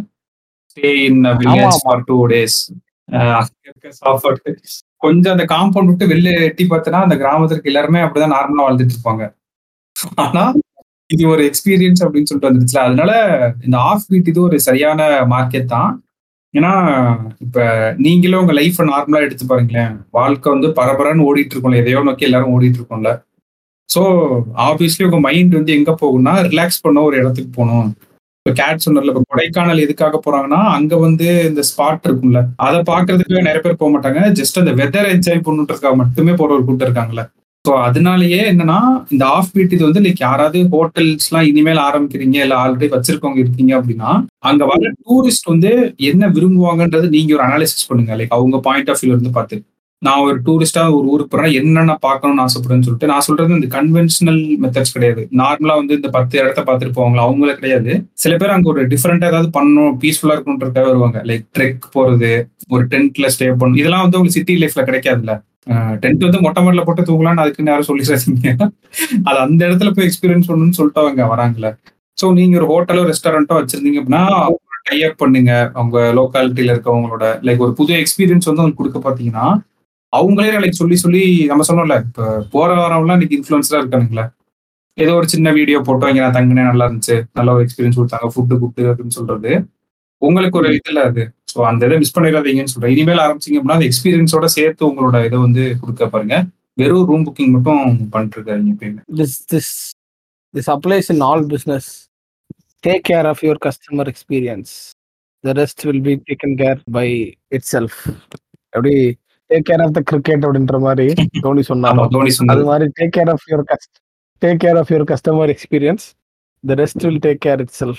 அவ்வளவுதான் நினைக்கிறேன். முக்கியமான நியூஸ் எல்லாமே இந்த வாரம் பேசியாச்சு. ஆமா. ஸோ இதோட வந்து முதல்ல நம்ம பேக்ரவுண்ட் மியூசிக் போட்டு முடிக்கிற கண்டென்ட் முடிச்சுட்டு அப்புறமேட்டு நம்ம பேசுவோம். ஏன் அவ்வளோதான் ரொம்ப எனக்கு தெரிஞ்சு இந்த வாரத்துக்கான இம்பார்ட்டண்டான நியூஸ்லாம் கொஞ்சம் பேசியாச்சு. ஒரே ஒரு நியூஸ் சொல்லணும் அப்படின்னா மேபி இந்த நியூஸ் சொல்லலாம். ஏஐ ஏஐ வந்து மைக்ரோசாஃப்ட் வந்து ஒரு ரிப்போர்ட் போட்டிருக்காங்க. அது என்ன ரிப்போர்ட்னு பார்த்தீங்க அப்படின்னா இந்த ரிப்போர்ட்டுக்கு பேர் மைக்ரோசாஃப்ட். நம்ம அடிக்கடி கூட வாசிப்போம் நினைக்கிறேன் இந்த ரிப்போர்ட்டை பத்தி. Work trend index twenty twenty three ஓகேங்களா. அதாவது ஒர்க் ட்ரெண்ட் இண்டெக்ஸ்னா ஒர்க்ல எப்படி இருக்கு அப்படின்ற மாதிரி ஒரு இது. ஸோ இதுல வந்து என்ன சொல்றாங்கன்னா seventy four percentage of the worried, அதாவது செவன்டி ஃபோர் பர்சன்டேஜ் வந்து worried artificial intelligence would replace jobs அப்படின்னு சொல்லிட்டு எயிட்டி. ஆனா இதுல வந்து eighty three percentage of the people are ready to delegate as much as possible work. அதாவது ரெண்டு விஷயம் இருக்கு. என் ஒர்க்கை வந்து ஏஐ பண்றதுலாம் எனக்கு பிரச்சனையா இருக்கு, ஆனா என் ஒர்க்கை எனக்கு போல இன்னொரு ஹியூமன் பண்றதுல எனக்கு பிரச்சனை இல்லை அப்படிங்கிற மாதிரி அப்படிங்கிற மாதிரி ஒரு ஒரு டேட்டா வந்திருக்கு. இது இது மாதிரி இந்த இந்த இதை வேணா நீங்க பாருங்க. ஸோ இதுல நிறைய டேட்டாஸ் வந்து இதுல இது Microsoft work trend index twenty twenty three சரிங்களா. நிறைய பேர் இந்தியா இந்தியா ரிலேட்டடாகவும் நிறையா இதில் வந்துருக்கு. Seventy three percent in India don't have uninterrupted focus during their work day. அதாவது ஒர்க் டேல அன்இன்டரப்டடான ஃபோக்கஸே இல்லைன்றாங்க. எத்தனை பேர் எத்தனை பேர் செவன்டி எயிட் பர்சன்ட். ஓ இருபத்தி ரெண்டு பர்சன்ட்டுக்கு அப்போ ஃபோக்கஸ் இருக்கா ஒர்க்ல. அப்படித்தான். அது எத்தனை பேர் முடியும். அதுக்கப்புறம் செவன்டி சிக்ஸ் பர்சன்ட் அதாவது இந்தியன் ஒர்க்கர்ஸே they don't have enough time and energy to get their work done, and those people at uh, those people are three point one times more likely to say they st- struggled with being uh, innovative. அதாவது seventy six percentage of Indian workers வந்து எனக்கு இந்த வேலையை பண்றதுக்கு வந்து நான் translate பண்ற மாதிரி இருக்கு. உங்களுக்கு புரிஞ்சா ஓகே, இங்கிலீஷ்ல சொன்னது புரிஞ்சிருக்கும்னு நினைக்கிறேன். ஸோ அதான் ஒர்க் பண்றதுக்கு எனர்ஜி இல்லை அப்படின்றாங்க. அதே அவங்ககிட்ட வந்து three point they find three point one times more likely to say they are struggling to be innovative. So இந்த மாதிரியான Microsoft work trend index twenty twenty த்ரீயை பத்தி நீங்க இப்போ சர்ச் பண்ணி பார்த்தீங்க அப்படின்னா நிறைய உங்களுக்கு தெரிய வரும். If you are a business owner, you really have to check this. If you are H R, you really have to check this. அப்படின்னு சொல்லிட்டு இந்த வாரத்துக்கான நியூஸ் எல்லாம் முடிச்சாச்சு. நியூஸை தாண்டி நான் சில விஷயம் சொல்லணும்னு இருந்தேன். ஆமா இருக்கு. முதல்ல வந்து இது பண்ணிடுவோம் லைக். ஆமா முக்கியமான நியூஸ் எல்லாம் முடிஞ்சிச்சு. கிளம்புறவங்க இல்ல அது கிளம்புறவங்களுக்கு போறதுக்கு முன்னாடி ஒன்னா ஒன்னு இது பண்ணிட்டு இருந்தேன். போயிடாதீங்க. சில பேர் இதை மட்டும் கேட்டு போயிருங்க. என்னன்னா நிறைய பேருக்கு வந்து நீங்க பிஸ்னஸ் நியூஸை மட்டும் பேசுங்க. யூ யூ பி லைக் இது ஒரு எப்படி ஒரு பிஸ்னஸ் இன்ஃப்ளூயன்சர் பாட்காஸ்ட் ரெகுலரான ஒரு பிஸ்னஸ் இதாக இது பண்ணுங்க, பொலிட்டிக்கலாக எதுவும் பேசாதீங்க அப்படின்ற மாதிரி சொல்றீங்க. அது வந்து கஷ்டம். ஏன்னா வந்து நான் முன்னாடியே இதுக்கான பதிலை சொல்லிட்டேன். பிஸ்னஸை வந்து பிஸ்னஸ் வந்து ஒரு ஏரியாவில் ஃபங்க்ஷன் ஆகுது இல்லை ஒரு ஏரியாவில் ஒரு ஒரு நாட்டில் வந்து ஒரு ஃபங்க்ஷன் பிஸ்னஸ் ரன் ஆகுது அப்படின்னா அதுக்கான அந்த காலத்தை செட் பண்ணுறது வந்து பார்த்தீங்கன்னா கவர்மெண்ட் தான். They put the rules, they put the tax percentage, they அது எல்லாமே இருக்குது. ஸோ அப்படின்றப்போ to then to an extent we will discuss political matters. அது நாங்க பண்ணி தான் இருப்போம். ஆமா ஆமா எது பண்ணாலுமே அது ஒரு ஆப்வியஸா எது பேசினாலுமே அதுல ஒரு இது இருக்கும். ஸோ அது வந்து நீங்க பண்ணாதீங்க பேசாதீங்க அப்படின்னு நீங்க சொன்னீங்கன்னா இப்போ ஃபார் எக்ஸாம்பிள் ஒன்னும் இல்ல இன்னைக்கு எபிசோட்லயே பேசணும் அமுல் அமுல் மேட்டர் என்னது. ஆமா அமுல் மேட்டரும் தான். ஸோ அதான் நீங்க எடுத்துட்டீங்கன்னா நாங்க பொலிட்டிக்கல் பேசுவோம். அது எங்களுக்குன்னு ஒரு நேச்சர் இருக்கும். அந்த நேச்சருக்குள்ள நாங்க பேசுவோம். அது மட்டும் இல்லாமல் நீங்கள் இப்படி பேசுங்க, அப்படி அது மட்டும் நீங்கள் பேசுங்க, இதை இதை நாங்கள் பேசுறதுனால நாங்கள் வந்து வேற மாதிரி தெரியிறோம் உங்களுக்கு அப்படின்னு நீங்கள் நினைக்கிறீங்க. நாங்கள் பேசுகிற பல நியூஸ் உங்க வந்து நீங்கள் அவ்வளோ அசால்ட்டாக நீங்கள் எடுத்துக்க முடியாது. ஃபார் எக்ஸாம்பிள், நான் கடலில் கொஞ்சம் நேரம் பேசினேன் இந்த எபிசோடில் வந்து பார்த்தீங்கன்னா, ரோபோ சொன்ன மாதிரி அது ஒரு கோர்ஸ் போட்டு செல் பண்ணக்கூடிய கண்டென்ட் த்ரூ அவுட் நோட் பண்ணுற நீங்கள் கேட்டு வந்தீங்கன்னா நீங்கள் கேட்குற விஷயத்தான வே விஷயத்தோட வேல்யூ உங்களுக்கு தெரியல. அப்படி தெரியாமல் இருக்குன்னா நீ either you must be some executive or low level எம்ப்ளாயாக இருப்பீங்க. டெஃபினட்டாக நீங்கள் ஒரு ஹை லெவல் எம்ப்ளாயாக இருக்கீங்க அப்படின்னா நீங்கள் எடுக்கிற டிசிஷனுக்கு தேவையான ஒரு thirty to forty percentage of the information இதில் வந்துடும். இப்போ கடைசியாக சொன்ன மைக்ரோசாஃப்ட் இண்டெக்ஸ் என்னன்னு தெரிஞ்சு அந்த இண்டெக்ஸ் உங்களுக்கு புரிஞ்சிச்சு அப்படின்னா உங்கள் டீம் மேனேஜ்மெண்ட் பண்ணிடுவீங்க. If you are someone who's managing team, சரிங்களா, உங்களுக்கு அதோட வேல்யூ புரிய மாட்டேங்குது. நாங்கள் இது வந்து எந்த அளவுக்கு வேல்யூ அதிகமாக இருக்குன்னு நான் சில முக்கியமான பீப்புள்ஸ் ஒரு சில சிஇஓஸ் உங்களோட பேசுகிறப்ப தான் தெரிஞ்சிச்சு. அவங்களாம் இந்த மாதிரியான விஷயத்துக்காக டைம் இல்லையேன்னு கடந்து புலம்பிக்கிட்டு இருக்காங்க. இந்த மாதிரி மேக்ரோ எக்கனாமிக்ஸை தெரிஞ்சுக்க முடியலையே, இந்த மாதிரி வேற இண்டஸ்ட்ரி எப்படி பெர்ஃபார்ம் பண்ணிட்டு இருக்குன்னு தெரிஞ்சு அதை வச்சு என்னால் டிசிஷன் எடுக்க முடியலையே. அதை வந்து ரெண்டு பேரும் இங்கே வந்து சும்மா இது பண்ணிட்டுல. அதனால நீங்கள் வந்து நீ இப்படி மட்டும் பேசுங்க, இதான் நீங்க வந்து செய்திகள் வாசிப்பது ரோபோ. அதுக்குதான் ஒரு எபிசோடே போட்டோம், அப்படி பண்ணா எப்படி இருக்கும் அப்படின்னு சொல்லிட்டு டாஸ்மேனியன் தம்பியோட எபிசோடு. ஸோ இதை இந்த நோட் பண்றவோட வேல்யூ வந்து ரொம்பவே இம்பார்ட்டன்ட். அதனாலதான் நான் ஷேரும் பண்ண சொல்றேன் நிறையா. நீங்க நீங்க இந்த இந்த எபிசோட்ல ஒரு சில இண்டஸ்ட்ரியஸ் பத்தி நாங்க நிறைய பேசியிருப்போம். நீங்க அந்த இண்டஸ்ட்ரியில இருக்கவங்களுக்கு அதான் டூரிசம் இந்த மாதிரி நிறைய இருக்கு. இந்த இதுல பேசுனது நீங்க அதான் உங்களுக்கு ஷேர் பண்ணலாம். யாராச்சும் டூரிசமோ இல்லை இதோ வச்சிருந்தாங்கன்னா அதுக்காக தான் நாங்கள் ஷேரும் பண்ண சொல்லிட்டு இருக்கோம். ஏன்னா வந்து இது இது ஒரு டே டு டே லைஃப்ல இதை ஒரு சாமானிய எல்லாரும் கேட்டாங்க அப்படின்னா அவங்க ரொம்ப ஒரு ஒரு வணிக உலகத்துல நடக்கிற நியூஸ் அண்ட் எக்கனாமிக்கல் நியூஸோட அந்த இன்ஃபர்மேஷன் அவங்களை ரொம்ப தூரம் எம்பவர் பண்ணும். இங்கே வர்க்க பிரச்சனைகளுக்கெல்லாம் நிறைய தீர்வுகள் வர்றதுக்கோ வாய்ப்பு இருக்கோ அப்படின்னு நான் நம்புறேன். இதில் மேபி அதை ஏற்றுக்கொள்கிறோம் விவாதிக்கிறதோ அது ரெண்டாவது. ஸோ அதனால வந்து பொலிட்டிக்கலாக பேசுகிறோம் அப்படின்றப்போ நாங்கள் ஒரு பொலிட்டிக்கல் கட்சியோட அவுட்ரைட்டாக வந்து அதோட ஃபிலாசபிக்கல் அஜெண்டாஸை எதிர்த்து நாங்கள் பேசலை. Whatever the philo philosophical agenda has brought an effect into the market, we talk about it. So what இப்போ சொன்ன இந்த ஒன்லைனுக்கான அர்த்தம் உங்களுக்கு புரியும்னு நினைக்கிறேன். ஸோ அவ்வளோதான், நீங்கள் கிளம்பலாம். இப்போ வேறு ஏதாச்சும் நாங்கள் ஜாலியாக பேசணும் நினைக்கிறேன் அப்படின்னு ஜாலியாக ஸ்கூல் மாதிரி ஆயிடுச்சு. பிறகு கிளம்புறவங்க கிளம்பலாம், நான் நான் பாட்டு கிளாஸ் எடுப்பேன் அந்த மாதிரி ஆயிடுச்சுல. அன்னைக்கு ஒரு நாள் கால்குலேட் பண்ணிட்டு இருந்தோம் ரொம்ப. நம்மளோட ஆவரேஜ் ப்ரொஃபசர்ஸ் எடுத்த எடுத்திருப்பாங்க. நம்மளோட ஆவரேஜ் எம்பிஏ ப்ரொஃபசர்ஸ் வந்து ஒரு கிளாஸ் டீச்சிங் டைம் இருக்கும்ல, one hour per day, one hour one and half hour, one hour one hour per day, ஒரு த்ரீ ஹவர்ஸ் ஃபோர் ஹவர்ஸ் போடுங்க பெர் டே. இல்ல ஒரு ப்ரொஃபசர் எடுக்கிறது இல்ல, அதனால சொன்னேன் ஒன் அண்ட் ஹாஃப் ஹவர் அப்படின்னு.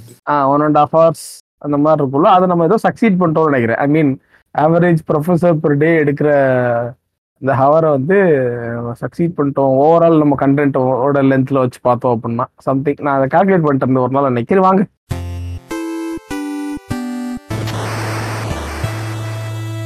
முடிஞ்சு இப்போ வந்து இப்போ என்ன பேசணுன்றதுன்னா இது அந்த உண்மையிலே எனக்குலாம் வந்து கண்ணு கலங்கிருச்சு உண்மையிலே. அந்த ஃபோர் அடிக்கிறதுக்கு முன்னாடி இருக்குல்ல அந்த தோனி உள்ள வந்து நான் போர் அடிச்ச சீனப்ப என்ன எல்லாம் வீடியோ எடுத்து போட்டிருந்தாங்கன்னா நானும் ஒரு வைரல் கண்டென்ட்டுங்க. போர் அடிச்ச உடனே ரிமோட்டை விட்டு எரிஞ்சு போ, இப்ப வாடா இப்ப வாடா, நான் யார பார்த்து பாடன்னு கத்திட்டு இருக்கேன். எனக்குலாம் அப்படியே தண்ணி ஊத்தி அடிச்ச ஒரு நிமிஷம் அந்த தோனி உள்ளதுல என்ன தோணுச்சுன்னா, லைக் வேர்ல்ட் கப்ல அந்த வின்னிங் ஷாட் அடிச்சு இது பண்ணுவாங்கல்ல, அதே மாதிரி ஒரு மூமெண்ட் நடக்க போகுதுரா. இதானோட ஃபைனல், இது லைக் ஒரு ப்ராப்பரான ஒரு ஃபேர்வெல் கிடையாதுல்ல தோனிக்கு. அந்த எனக்கு தெரிஞ்சு நான் ஃபுல்லா பார்த்த லாஸ்ட் ஓடிஐ மேட்ச் வந்து ரன் அவுட் ஆன மேட்ச் தான்.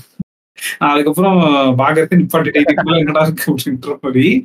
ஸோ அந்த ஐபிஎல் தான் ஒரு அதாவது பத்தானுக்கு ஒண்ணு நம்ம சொன்னோம்ல, எஸ்ஆர்கேவே ஒரு பிராண்ட் வேல்யூ கிரியேட் பண்ணது. இப்ப தோனியோட லாஸ்ட் லாஸ்ட்ன்னு சொல்லி டிக்கெட் எல்லாம் தாறுமாறா ஏத்திட்டானுங்க, பிளாக்ல வித்தது. ஸோ அப்படி இருக்கப்ப லைக் ஃபைனல்ஸ் வந்திருக்காங்க அப்படின்னா நீங்க இந்த ஸ்டாட்ஸ் எல்லாம் பாத்துருக்கணும். Like GTs never lost to சிஎஸ்கேன்னு பிளே ஆஃப்ஸ்லன்னு போடுறது, சுப்மன் கில் ஃபார்ம்ல இருக்காரு, ஏதோ ஸ்டாட்ஸ் போட்டாங்க. ஃபர்ஸ்ட் பேட்டிங் வந்து ஜெயிச்சிருவாங்க, அது எல்லாமே பிரேக் ஆச்சு அன்னைக்கு அந்த ஒரு இது. இன்னொன்னு என்னன்னா மழை பெஞ்சோன்னா எனக்கு இன்னொரு டவுட்னா, டாஸ் இது பண்ணாங்கல்ல, ஆக்சுவலா அந்த இடத்துலயே நம்ம வந்து ஜெயிச்சிட்டோம்னு நானும், ஏன்னா அது ரொம்ப குரூசியலான ஒரு டாஸ். தோனி ஏதோ பெருசா பிளான் பண்ணி தான் செகண்ட் பேட்டிங் எடுத்த மாதிரி எனக்கு தோணுச்சு. மேபி நம்மளுக்கு சாதகமா வரலாம் செகண்ட் ஹாஃப்ல அப்படின்றது. அந்த இதுல வந்து மழை வரும் நினைச்சா எடுத்தாப்ல, அது கால்குலேஷன் எல்லாம் கரெக்டா இருக்கு. நம்ம நம்ம இந்த கனெக்டிங் தி டாட்ஸ் மாதிரி ஒரு கிரிக்கெட் இண்டஸ்ட்ரிக்குள்ள பாத்தீங்கன்னா தோனி வந்து ஒரு மாஸ்டர் மாஸ்டர்ன்னு தான் நான் சொல்லுவேன். நம்ம நிறைய பேர் ஆக்சுவலா, நான் ஒரு சர்ப்ரைஸிங்கான ஃபேக்டர் சொல்றேன், நான் ஒரு தோனி ஹேட்டரா இருந்தேன் ரொம்ப வருஷத்துக்கு முன்னாடி.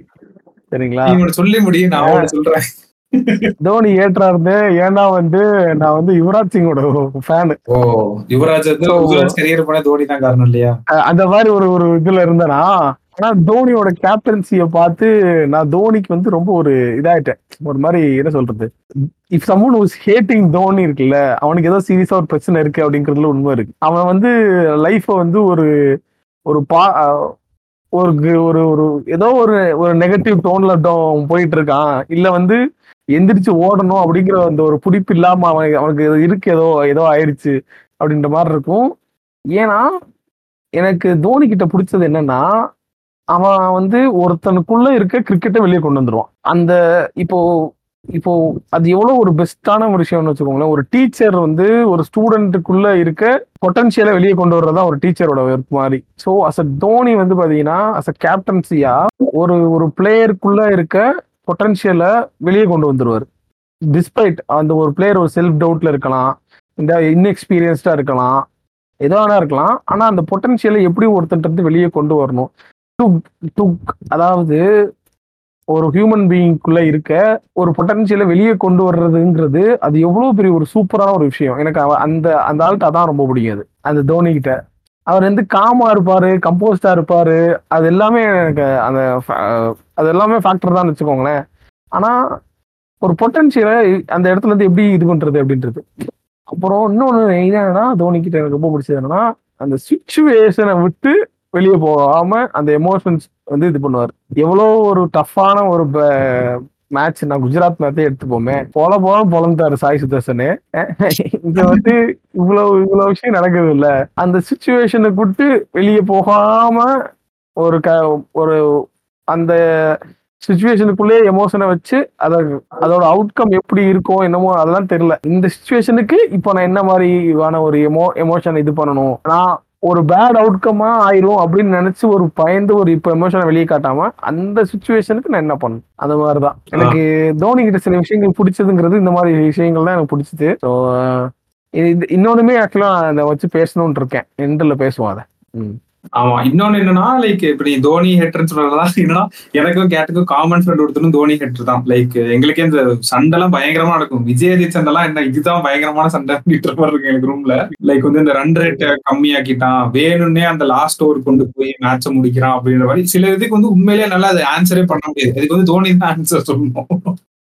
ஏன் வந்து நீங்க ரன் ரேட்டை குறிச்சு அந்த லாஸ்ட் ஓவர் கொண்டு போய் முடிக்கிறீங்க, அதெல்லாம் நம்ம ஆன்சர் பண்ண முடியாதுல்ல. நீ என்ன டேட்டா ஸ்டாட்ஸ் இருந்தா அதாவது ஆன்சர் பண்ணலாம். ஸோ என்ன சர்ப்ரைசிங்கா இருந்துச்சுன்னா, இவ்வளவு பேசினா அவனே வந்து சிஎஸ்கே மேட்ச் பார்க்கும்போது தோனி டீஷர்ட் போய் பார்த்துருக்கான் போட்டு. ஏய் என்னடா இது தோனி ஹேட்டர்ன்னு சொன்ன, ரன் ரேட்டை குறைக்கிறான்னு, இவன் கரியரை முடிச்சிட்டான்னு சொன்ன, கடைசியில் நீயே போயிட்டு தோனி போட்டோ போட்டு இது பண்ற அப்படின்னோன்னா, லைக் அது உண்மையிலே இந்த ஐபிஎல் வந்து ஏன் ரொம்ப ஸ்பெஷல் அப்படின்னா, அடுத்த வருஷம் ஆடுறாரா இல்லையன்றது அது வேற விஷயம். த்ரீ இயர்ஸ் கழிச்சு நம்ம ஊர்ல வந்து அந்த ஹோம் கிரவுண்ட்ல வந்து மேட்ச் எல்லாம் நடக்கிறப்ப அது எவ்வளவு ஒரு செலிப்ரேட் பண்ண வேண்டிய ஒரு விஷயம்ன்ற மாதிரி ஆயிடுச்சுல இவரோட லாஸ்ட் இது அப்படின்றது. இந்த ஐபிஎல்லே வந்து ஃபோக்கஸே வந்து லைக் தோனியோட லாஸ்ட் இதுன்னு சொல்லிதான் லைக் அவர் ட்ரிபியூட் பே பண்ற மாதிரி ஆடியன்ஸ் வந்து குமிய ஆரம்பிச்சிட்டாங்க எல்லா ஸ்டேடியம்லயும். இது எந்த டீம் இது எனக்கு என்னன்னா, சச்சினுக்கு இந்த மாதிரி ஒரு ஃபேம் இருந்திருக்கும் ஆப்வியஸா. சக்சஸ்ஃபுல்லா இல்லாத ஒரு பேட்ஸ்மேனுக்கு இப்படி ஒரு ஃபேம் இருக்கிறது வந்து ஒரு இன்டர்நெட் ஏரா மட்டுமே சாத்தியமாக்குச்சு அப்படின்னு யோசனை. ஆப்வியஸா சச்சினோட இறுதி எண்டு பீரியட்ல ஒரு இன்டர்நெட் வந்துருச்சுன்னு வச்சுக்கோங்க, மும்பை இந்தியன்ஸ்ல அவர் ஆடும்போது. ஆமா, ஆனா சச்சின் வந்து ஒரு ஒரு ஃபைனான ஒரு பேட்ஸ்மேனா அவர் இது காட்டிக்கிட்டது இருக்குல்ல.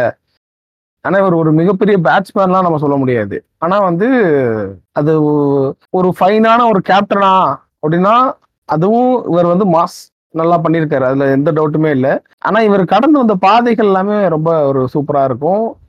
ஆஹ் ஏன்னா இவர் வந்து ஒரு ஒரு ஒரு நல்ல ஒரு ஒரு வெல் எஸ்டாப்ளிஷ்டான ஃபேமிலியில இருந்து வரல. ஆமா, இவர் வந்து ஒரு ஜார்க்கண்ட்ல இருந்து வந்திருக்காரு. ஸோ எனக்கு வந்து எனக்கு தெரிஞ்ச இதுபடி எனக்கு தெரிஞ்ச என்னோட கொலிகோட ஊரும் தோனியோட பழைய வீடும் இருந்த இடம் ஒன்று, பக்கத்து பக்கத்துல போல, சரிங்களா? அவர் சொல்லுவார், ஆக்சுவலா அவர் அந்த கொலிக்கு சொன்னது என்னன்னா, அந்த ஏரியால இருக்கவங்க எல்லாம் எப்படி சொல்றது, ஒரு ஒரு மும்பையில வாழ்ற ஒருத்தனுக்கான ஒரு ஒரு எப்படி வெளியில இருக்கணும், எப்படி வெளியில பிஹேவ் பண்ணணும் அப்படின்ற மாதிரி விஷயங்கள்லாம் இருக்கும்ல. ஒரு கிராமத்துல வளர்றவனுக்குன்னு ஒரு ஒரு டிராபேக்ஸ் இருக்கும்ல, அந்த மாதிரி டிராபேக்ஸ் எல்லாம் உள்ள ஒரு ஆள் தான் தோனி. கிராமத்துல இருந்தீங்கன்னா ஆஹ் உங்களுக்கு பிஹேவியராகவே உங்களுக்கு தெரியாதுங்க, உங்களுக்கு கல்ச்சரே உங்களுக்கு டிஃப்ரெண்டா இருக்கும். நீங்க ஒரு கிராமத்துல வாழ்றவனை கொண்டு நீங்க இப்போ போய் மும்பையில போட்டீங்கன்னா அவனுக்கு எப்படி ஒரு கல்ச்சர் டிஃபரன்ஸ்லயே இருக்கும்ல, எக்ஸ்போஷர் கல்ச்சரு. இது எல்லாத்தையுமே பிளாக் பிளாக்லாக்கான ஆள் தோனி. எக்ஸ்போஷரா இருக்கட்டும், கிரிக்கெட் பத்தின எக்ஸ்போசரா இருக்கட்டும், எல்லாத்துலயுமே ஒரு பேக்லாக்கான ஆளாதான் அவர் இருந்திருக்காரு. அதனாலதான் இல்லையா அடிக்கிறதுல அவரு லிட்டரலா என்ன சொல்லணும்னா, ஒரு ஒரு ஒரு ஒரு ஒரு அண்டர் ப்ரிவிலேஜான இடத்துல இருந்து வந்தவர் தான் அவர், அது எந்த டவுட்டுமே இல்லை. அதனால என்னமோ தெரியல அவர் எங்க அண்டர் ப்ரிவிலேஜா இருக்கவங்களா அவர் எல்லாரோட பெஸ்ட் கிரிக்கெட்டையும் எங்க இருந்து வெளியே கொண்டு வரானா. இப்போ Dhoni didn't bring the best cricket out of Virat Kohli. Virat Kohli as அவருக்குன்னு அவரோட இது இருந்துச்சுல்ல, ஆனா Dhoni has brought the best cricket out of those are struggling அப்படின்றது தான். வித் தோனியோட இந்த டோன்லேயே நான் இன்னொன்று என்ன சொல்லணும்னா, இன்னொரு இதுல இதுலேயும் ஒரு பிஸ்னஸ் இருக்கு. நம்ம எந்த விஷயம் வந்து சந்தைப்படுறது, தோனி எல்லாம் வந்து பாத்தீங்கன்னா he has become a product. எங்க இந்த ஐபிஎல் வின்னிங் நடந்துட்டு இருந்த சமயத்திலே ஒரு மூணு ரெஸ்லர்ஸ் போராடினாங்க, பாத்தீங்களா? ரோபோ ஆமா ஆமா. சோ அந்த மூணு ரெஸ்லர்ஸ் யாருன்றது எல்லாத்துக்கும் தெரியும். அவங்க வந்து கோல்டு மெடலு, காமன்வெல்த்ல இது எல்லாமே இது பண்ணவங்க தான் அவங்க. ஸோ அந்த மூணு ரெஸ்லர்ஸோட அந்த கேம் இருக்குல்ல, அந்த கேம் வந்து மார்க்கெட் பண்ணாத ஒரு கேம். அந்த அதர் ஹேண்ட் வந்து மார்க்கெட் பண்ணப்பட்ட ஒரு விஷயம் தோனி தோனி அண்ட் கிரிக்கெட். நான் இந்த அந்த ரெண்டு ஈவெண்ட்டும் சேமா நடக்குது, ப்ரொட்டஸ்ட் பண்றாங்க. இந்த சாக்ஷி மல்லிக் அந்த இவங்கெல்லாம் இருக்காங்களே, அவங்க வந்து ப்ரொட்டஸ்ட் பண்றாங்க. அந்த சமயத்துல பார்லிமெண்ட் ஓபன் பண்றாங்க, ப்ரொடெஸ்ட் நடக்குது, ஐபிஎல் ஃபைனல்ஸ் வருது, தோனி ஜெயிக்கிறார். நான் அந்த ஈவெண்ட்டை அப்படியே மாத்தி பார்த்தேன். இதே ஒரு அந்த ப்ரொடெஸ்ட் பண்ற இடத்துல தோனி இருந்திருந்தா நாடு என்ன ஆயிருக்கும் அப்படின்னு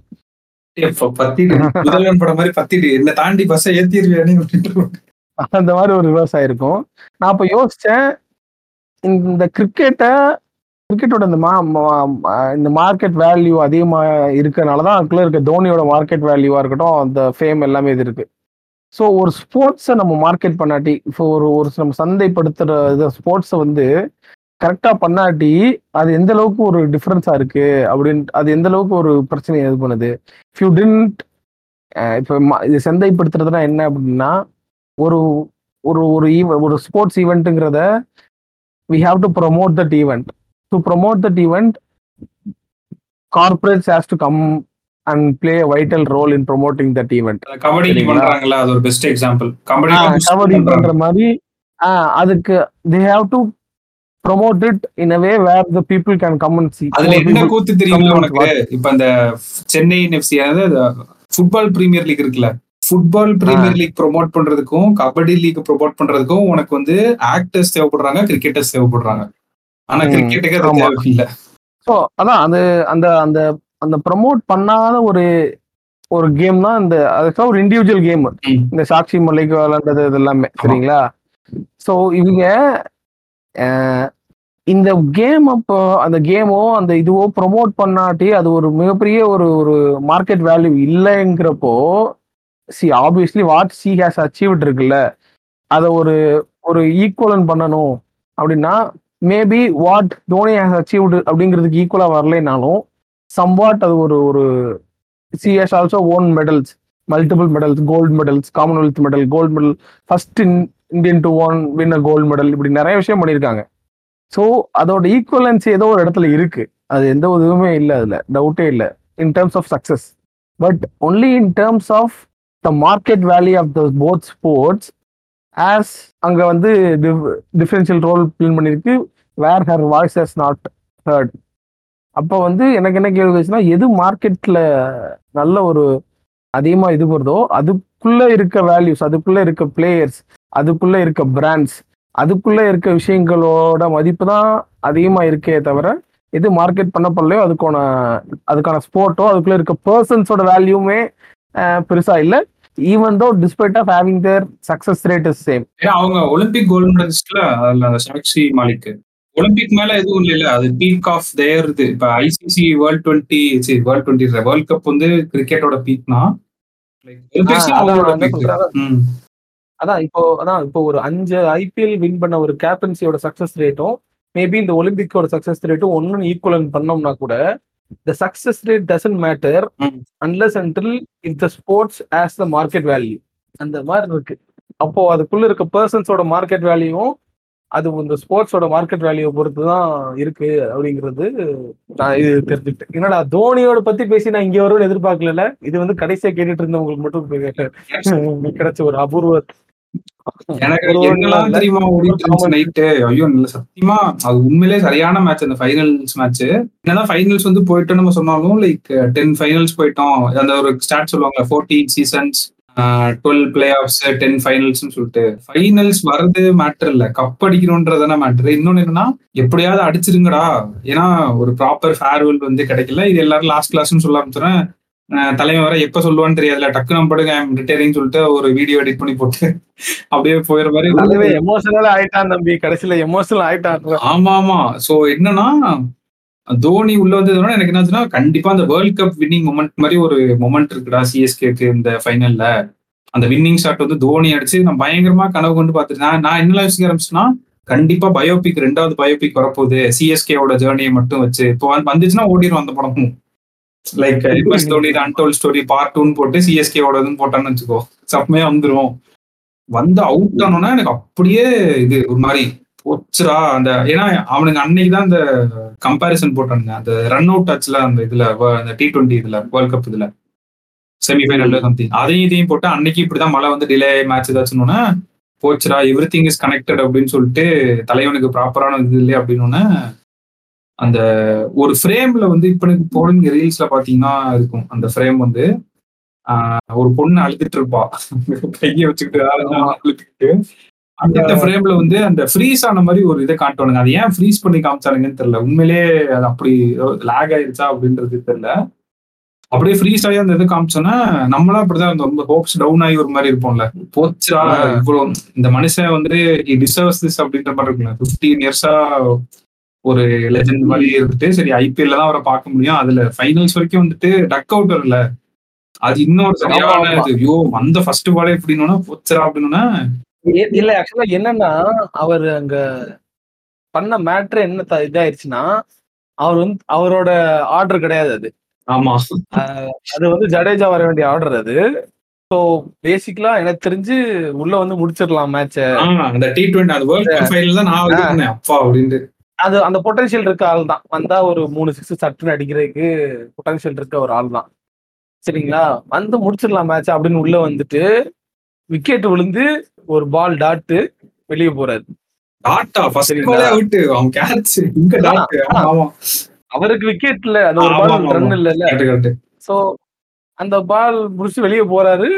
அந்த கேமோட மூட மாத்திட்டாரு அவர். கேமோட மூடு எனக்கு என்ன தோணுச்சுன்னா தோனியோட மைண்ட்ல இப்ப என்ன ஓடிட்டு இருக்கும் அப்படின்னு தோணுச்சு. நீ ஒரு பேட எனக்கு எனக்கு அதான் வெளியே போயிட்டு அவர் பேடை ரிமூவ் பண்ணிட்டு உட்கார்ந்து போகும்போது நான் தான் யோசிச்சுட்டு இருந்தேன் அவர் வந்து அவரோட தப்பாயிடுச்சு இந்த கேமே போச்சுன்னா அப்படின்ற மாதிரி அவருக்குள்ள ஓடிட்டு இருக்கோம் அப்படின்னு. நான் அதை தான் யோசிச்சேன், நான் மேட்சை பார்க்கல. தோனி மைண்ட்ல இப்ப என்ன ஓடிட்டு இருக்கோம், okay let us retire after this final.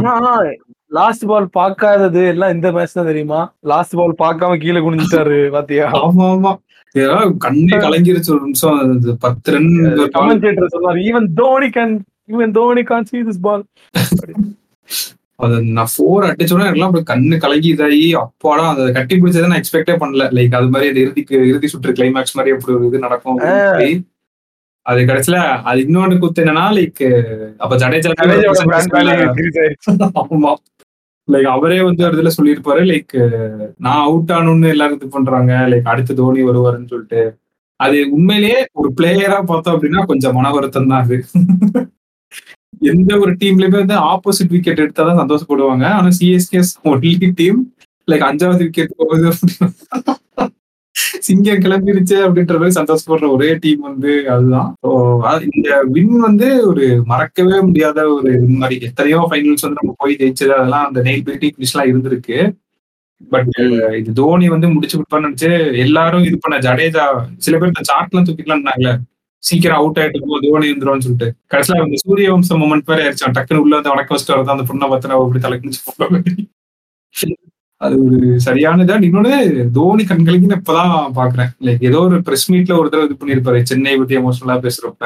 அது ஆமா ஆமா இது அதுக்கப்புறம் எமோஷன் எமோஷன் ஆயிட்டாரு. ஆனா அதுக்கப்புறம் டக்குன்னு இறக்கி வச்சுட்டேன் போங்கடா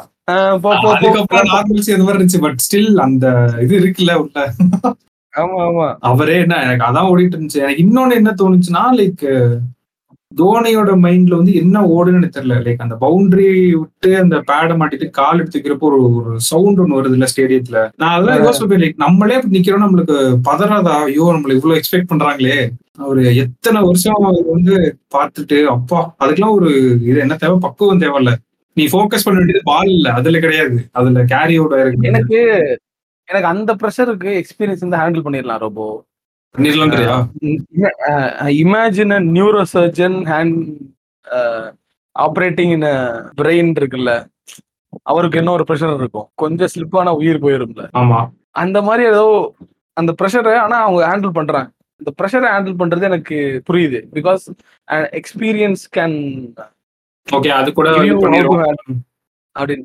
எனக்கு என்னன்னா இவ்வளோ பெரிய கிரௌடோட சியர் எப்படி உனக்கு தலையில ஏறாம இருக்கு அப்படின்னு தான் உனக்கு ஏறாம இருக்குன்னு இருக்கா. எனக்கு வந்து அவனுக்கு அந்த ஒரு இதெல்லாம் போட்டானுங்களே, ஒரு சாம்சங் வாட்ச் இதுல போட்டு ஹண்ட்ரட் அண்ட் டுவெல் டிபி அப்படின்னு போட்டு you are in a too noisy place better move out from there அப்படின்ற மாதிரி இருக்குல்ல ஃபார் யுவர் சேஃப்டி அப்படின்ட்டு. அவ்வளவு சவுண்ட் ஜென்ரேட் பண்ண இடத்துல லைக் என்டையர் ஃபோக்கஸும் உங்க மேல இருக்குன்றப்ப ஹவு கேன் யூ பெர்ஃபார்ம்ன்றதே நான் ஒரு பெரிய விஷயமா நான் பார்த்தேன். அதெல்லாம் வியப்பா இருந்துப்பா. எனக்கு பெர்ஃபார்ம கூட என்னால புரிஞ்சுக்க முடியுதுன்னு வச்சுக்கோ, ஒரு எக்ஸ்பீரியன்ஸ் இருந்தா அதை அச்சீவ் பண்ணிடலாம் அப்படின்னு நினைக்கிறேன்னு வச்சுக்கோங்க. அதான் அந்த நியூரோ சர்ஜன் எக்ஸாம்பிள் அதான் சொன்னேன். ஹை ப்ரெஷர் மூமெண்ட்ல உங்களுக்கு எக்ஸ்பீரியன்ஸும் கான்ஃபிடன்ஸும் இருந்துச்சு அப்படின்னா யூ கேன் டூ இட் அப்படின்றது இருக்கு. ஆனா எனக்கு என்ன புரிய மாட்டேங்குதுன்னா how come that is not getting in to your head அப்படின்றது தான். இது வந்து நிறைய பேத்துக்கு பொருந்தோம், இவருக்கு மட்டும் இல்ல. ஆனா செலி செலிபிரிட்டிஸ் பத்தி இதை நான் எடுத்துக்க மாட்டேன். ஏன்னா செலிபிரிட்டிஸ்க்கு அதை தலையில ஏறினாலும் ஏறாட்டியாலும் அதை வெளிக்காட்டுறதுக்கு நிறைய மூமெண்ட் இருக்கும். அந்த தலையில ஏறினதை வெளிக்காட்டுறதுக்கு நிறைய மூமெண்ட் இருக்கும். அவங்க இன்டர்வியூஸ்ல தன்னாவட்டா பேசுவாங்க, கேஷுவலா இருப்பாங்க, அந்த மாதிரி இருப்பாங்க. ஆனா கிரிக்கெட்டர்ஸ்ன்னு சொல்றதை விட தோனிக்கு ஏன் அது ஏன் அது ஏன் வெளியே தெரிய மாட்டேங்குது அப்படின்னு தெரியல. அது ஏதாச்சும் ஒரு தலைக்கு ஏறினதை வெளியே காட்டலாம் இல்லையா, எப்படி ஏறாம இருக்குது. எனக்குலாம் இருந்துச்சுன்னா நானும் வேற மாதிரி ஆயிருப்பேன் தெரியல. அவர் அவரே டேம் பண்ணி லைக் எனக்கு இன்னொன்னு என்னன்னா நான் அன்னைக்கு என்னென்னமோ ஓடிட்டு டக் அவுட் ஆனோன்னு கேட்டுக்கிட்டு இருப்பேன். என்ன பண்ணிக்கிறேன் ஒரே தான் தோனி ஓட்டி பேசிட்டு இருக்காங்க, ரொம்ப பேருக்கு கிளம்பி இருப்பேன். அதனாலதான் முதலே வந்து கிளம்புறவங்க கிளம்பிருக்கேன்னு சொன்னது. இது ஆக்சுவலா போன வாரம் பேசியிருக்க வேண்டியது, பட் ரெக்கார்ட் பண்ணப்ப இதுன்றதுனால ரெண்டு வாரம் யூஸ்னால வேணாம் ஓவர்லோட் பண்ணணும்னு தான் பேசல. எனக்கு இன்னொன்னு இதா இருந்தது என்னன்னா லைக் அந்த two thousand seven world cup final இருக்குல்ல, அந்த ஒரு மொமெண்ட் வந்து பேடா போயிருந்தா என்ன இருக்கும். லைக் வந்து அந்த இது வந்து ஒரு கட் ஃபீல் எடுத்த ஒரு இது ஓகேவா, அந்த ஃபீல்ட் பிளேஸ்மெண்ட் வந்து அங்க ஒரு ஆளை வைக்கணும்னு சொல்லி மேபி அவன் கேட்ச விட்டு இருந்தாலோ இல்லைன்னா அவன் பால் போட்டது வேற எங்கேயோ போட்டு ஒரு ஃபோரோ ஏதோ போயிருந்தாலோ எனக்கு தெரியல. ஒரு டைம் டிராவல் பண்ணி உன்னோட டைம் இதே மாத்திட்டோ இல்ல அந்த. ஆமா அது இன்ன வரை யாருக்குமே புரியல ஏன் அது ஹர்பஜனுக்கு கொடுக்கலன்றது.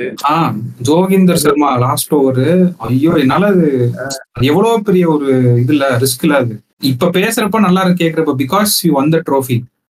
பட் ஒருவேளை அந்த ஃபர்ஸ்ட் எடிஷன்லயே வந்து தோனி இப்படி முட்டாள்தனமான முடிவு எடுத்ததுனாலதான் இந்தியா தோத்துருச்சு, ஹர்பஜனை போட்டிருந்தாருன்னா நம்ம ஜெயிச்சிருப்போன்ற மாதிரி அது இன்ன வரைக்கும் ஒரு ஒரு மார்க் தானே அவரோட கரியர்ல இருந்திருக்கும். ஏன்னா நான் அப்புறம் தான் இன்னொன்னு ரியலைஸ் பண்ணேன், யாரோனக்கு சொன்னாங்க ஏதோ பார்த்ததோ ஏதோ ஒன்று, டி டுவெண்ட்டி வேர்ல்ட் கப் ஜெயிச்சதுக்கு அப்புறம் தான் ஐபிஎல் ஸ்டார்ட் பண்ணாங்க. நெக்ஸ்ட் இயர் டூ தௌசண்ட் செவன்ல வின் பண்ணல, டூ தௌசண்ட் எயிட்ல ஐபிஎல் ஸ்டார்ட் பண்ணாங்களாம். மெயின் ரீசன் வந்து என்னன்னா லைக் பிகாஸ் வி வந்த வேர்ல்ட் கப் அந்த சூட்டோட சூட்டா ஒன்று பண்ணிடணும்னு சொல்லி இது பண்ணுவாங்களே. ஸோ அந்த தோனி வின் பண்ண கப் வந்து ரொம்ப வந்து ஹிஸ்டாரிக்கலான ஒரு இது அப்படின்ற மாதிரி சொன்னாங்க அந்த T twenty world cup. So இது மாதிரி இன்னொன்னு நான் சொல்ல போறேன், இதுதான் மெயின் விஷயம். ரொம்ப ஆனஸ்டா சொல்லணும்னா இந்த டீம் வச்சு இவங்க வந்து வின் பண்ணுவாங்கன்னு நான் சத்தியமா நினைக்கவே இல்லை.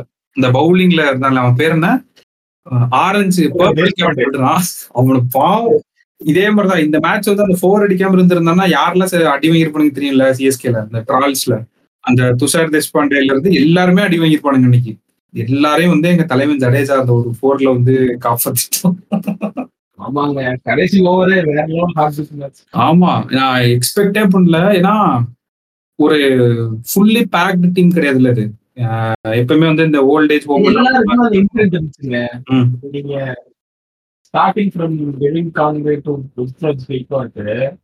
எல்லார்கிட்டையும் இந்த மேட்ச ஜெயிக்கணும். அதாவது ஒரு மேட்ச் வருது, மழை வருது, நன்மை குறைக்கிறாங்க, ஓவர் கம்மியாது, எந்த இதுவுமே யாருக்குமே தெரியல. எல்லாருக்கும் தேவை வரணும், ஜெயிக்கிறோம் அப்படின்னு. எந்த ஏன்னா விக்கெட் விழுந்ததுக்கு அப்புறம் கொஞ்சம் ஸ்லோ டவுன் ஆரம்பிச்சிருவாங்கல்ல எப்பயுமே. ஆமா, அந்த ஸ்லோ டவுனே ஆகவே இல்லை. அதுக்கு என்ன பெஸ்ட் உதாரணம்னா அம்பத்தி ராய்டு. அம்பத்தி ராய்டு வந்து ஒரு ஒரு சிக்ஸ் போட்டா இருப்பாருங்க. அது அந்த அந்த பேஸ் வந்து நானும் அம்பத்தி ராய்டு இந்த சீசன்ல அம்பத்தி ராய்டு சிக்ஸே அடிக்க கிடைக்கிறேன்.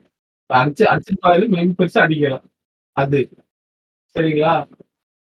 அதுக்கப்புறம் ரஹானே ரஹானேலாம் வந்து பார்த்தீங்கன்னா இந்த அவ்வளோதான் கை விட்டாங்க. ரஹானேலாம் எல்லா டீம்லையுமே ரஹானேலாம் வந்து அவ்வளோ ஒன்றுத்துக்கு உதவ மாட்டான்னு சொல்லிட்டு இது பண்ணாங்க.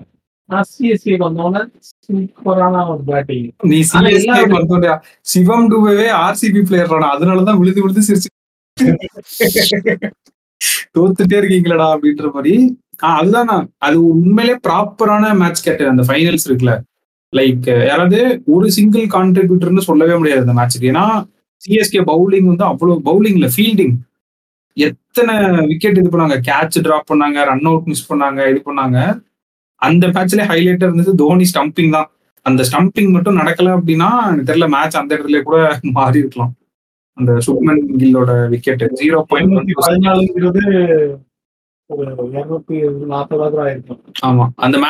லைக் தோனியை தவிர எவ்ரிபடி கான்ட்ரிபியூட்டட் நம்பர் இருந்துச்சு. லைக் என்னன்னா இந்த சிவம் டூபே அடிச்சு அந்த அவுட் வரதுக்கு முன்னாடி ஒரு ரெண்டு மூணு சிக்ஸ் இழுத்துட்டு போவார்ல, அப்படியே ரன் ரேட் குறைஞ்சது குறைஞ்சு ஜடேஜாவுக்கு மட்டும் நம்ம இது பண்ணக்கூடாது. அந்த மேட்ச் எல்லாருமே இது பண்ணாங்க. ஸோ ஒரு அருமையான மேட்ச் இது. இப்போ தோனி சிஎஸ்கே பத்தி மட்டும் பேசியிருக்கோம். இந்த இதுல ஹைலைட்ஸ் நீங்க போட்டீங்கன்னா லைக் தோனியோட ஸ்பீச் ஃபுல்லா போட்டாலே அதுவே ஒரு தனி இதுதான். அப்புறம் அவர் எடுத்த விக்கெட் இதெல்லாமே நம்ம பேஜும் கடைசியில கடைசியில நம்ம பேஜும் மஞ்சள் கலர் தான் முன்கூட்டியே ஃபோர்காஸ்ட் பண்ணி மஞ்சள் கலர் வச்சிருக்கோம் ஃப்ரெண்ட்ஸ். ஆமா, ஸோ ஆமா எங்களுக்கு நிறைய விஷயம் பேசிட்டோம்னு நினைக்கிறேன். ஆமா ரொம்ப, அதாவது நோட் பண்ற பண்ணது கடைசியில இப்போ அதிகம் கம்மியா இருக்குன்னு நினைக்கிறேன். ஆமா ஃபீல் பண்ணுவீங்க. பரவாயில்ல, அடுத்த வாரம் இன்னும் டிஃப்ரெண்டான நியூஸ் அண்ட் இன்சைட்ஸ் அண்ட் இன்டர்பிரேஷன்ஸோட உங்களை வந்து சந்திக்கிறோம். அதுவரை உங்களிடமிருந்து விடைபெறுவது உங்கள் ரோபோ மற்றும் கேட். பாய் பாய்.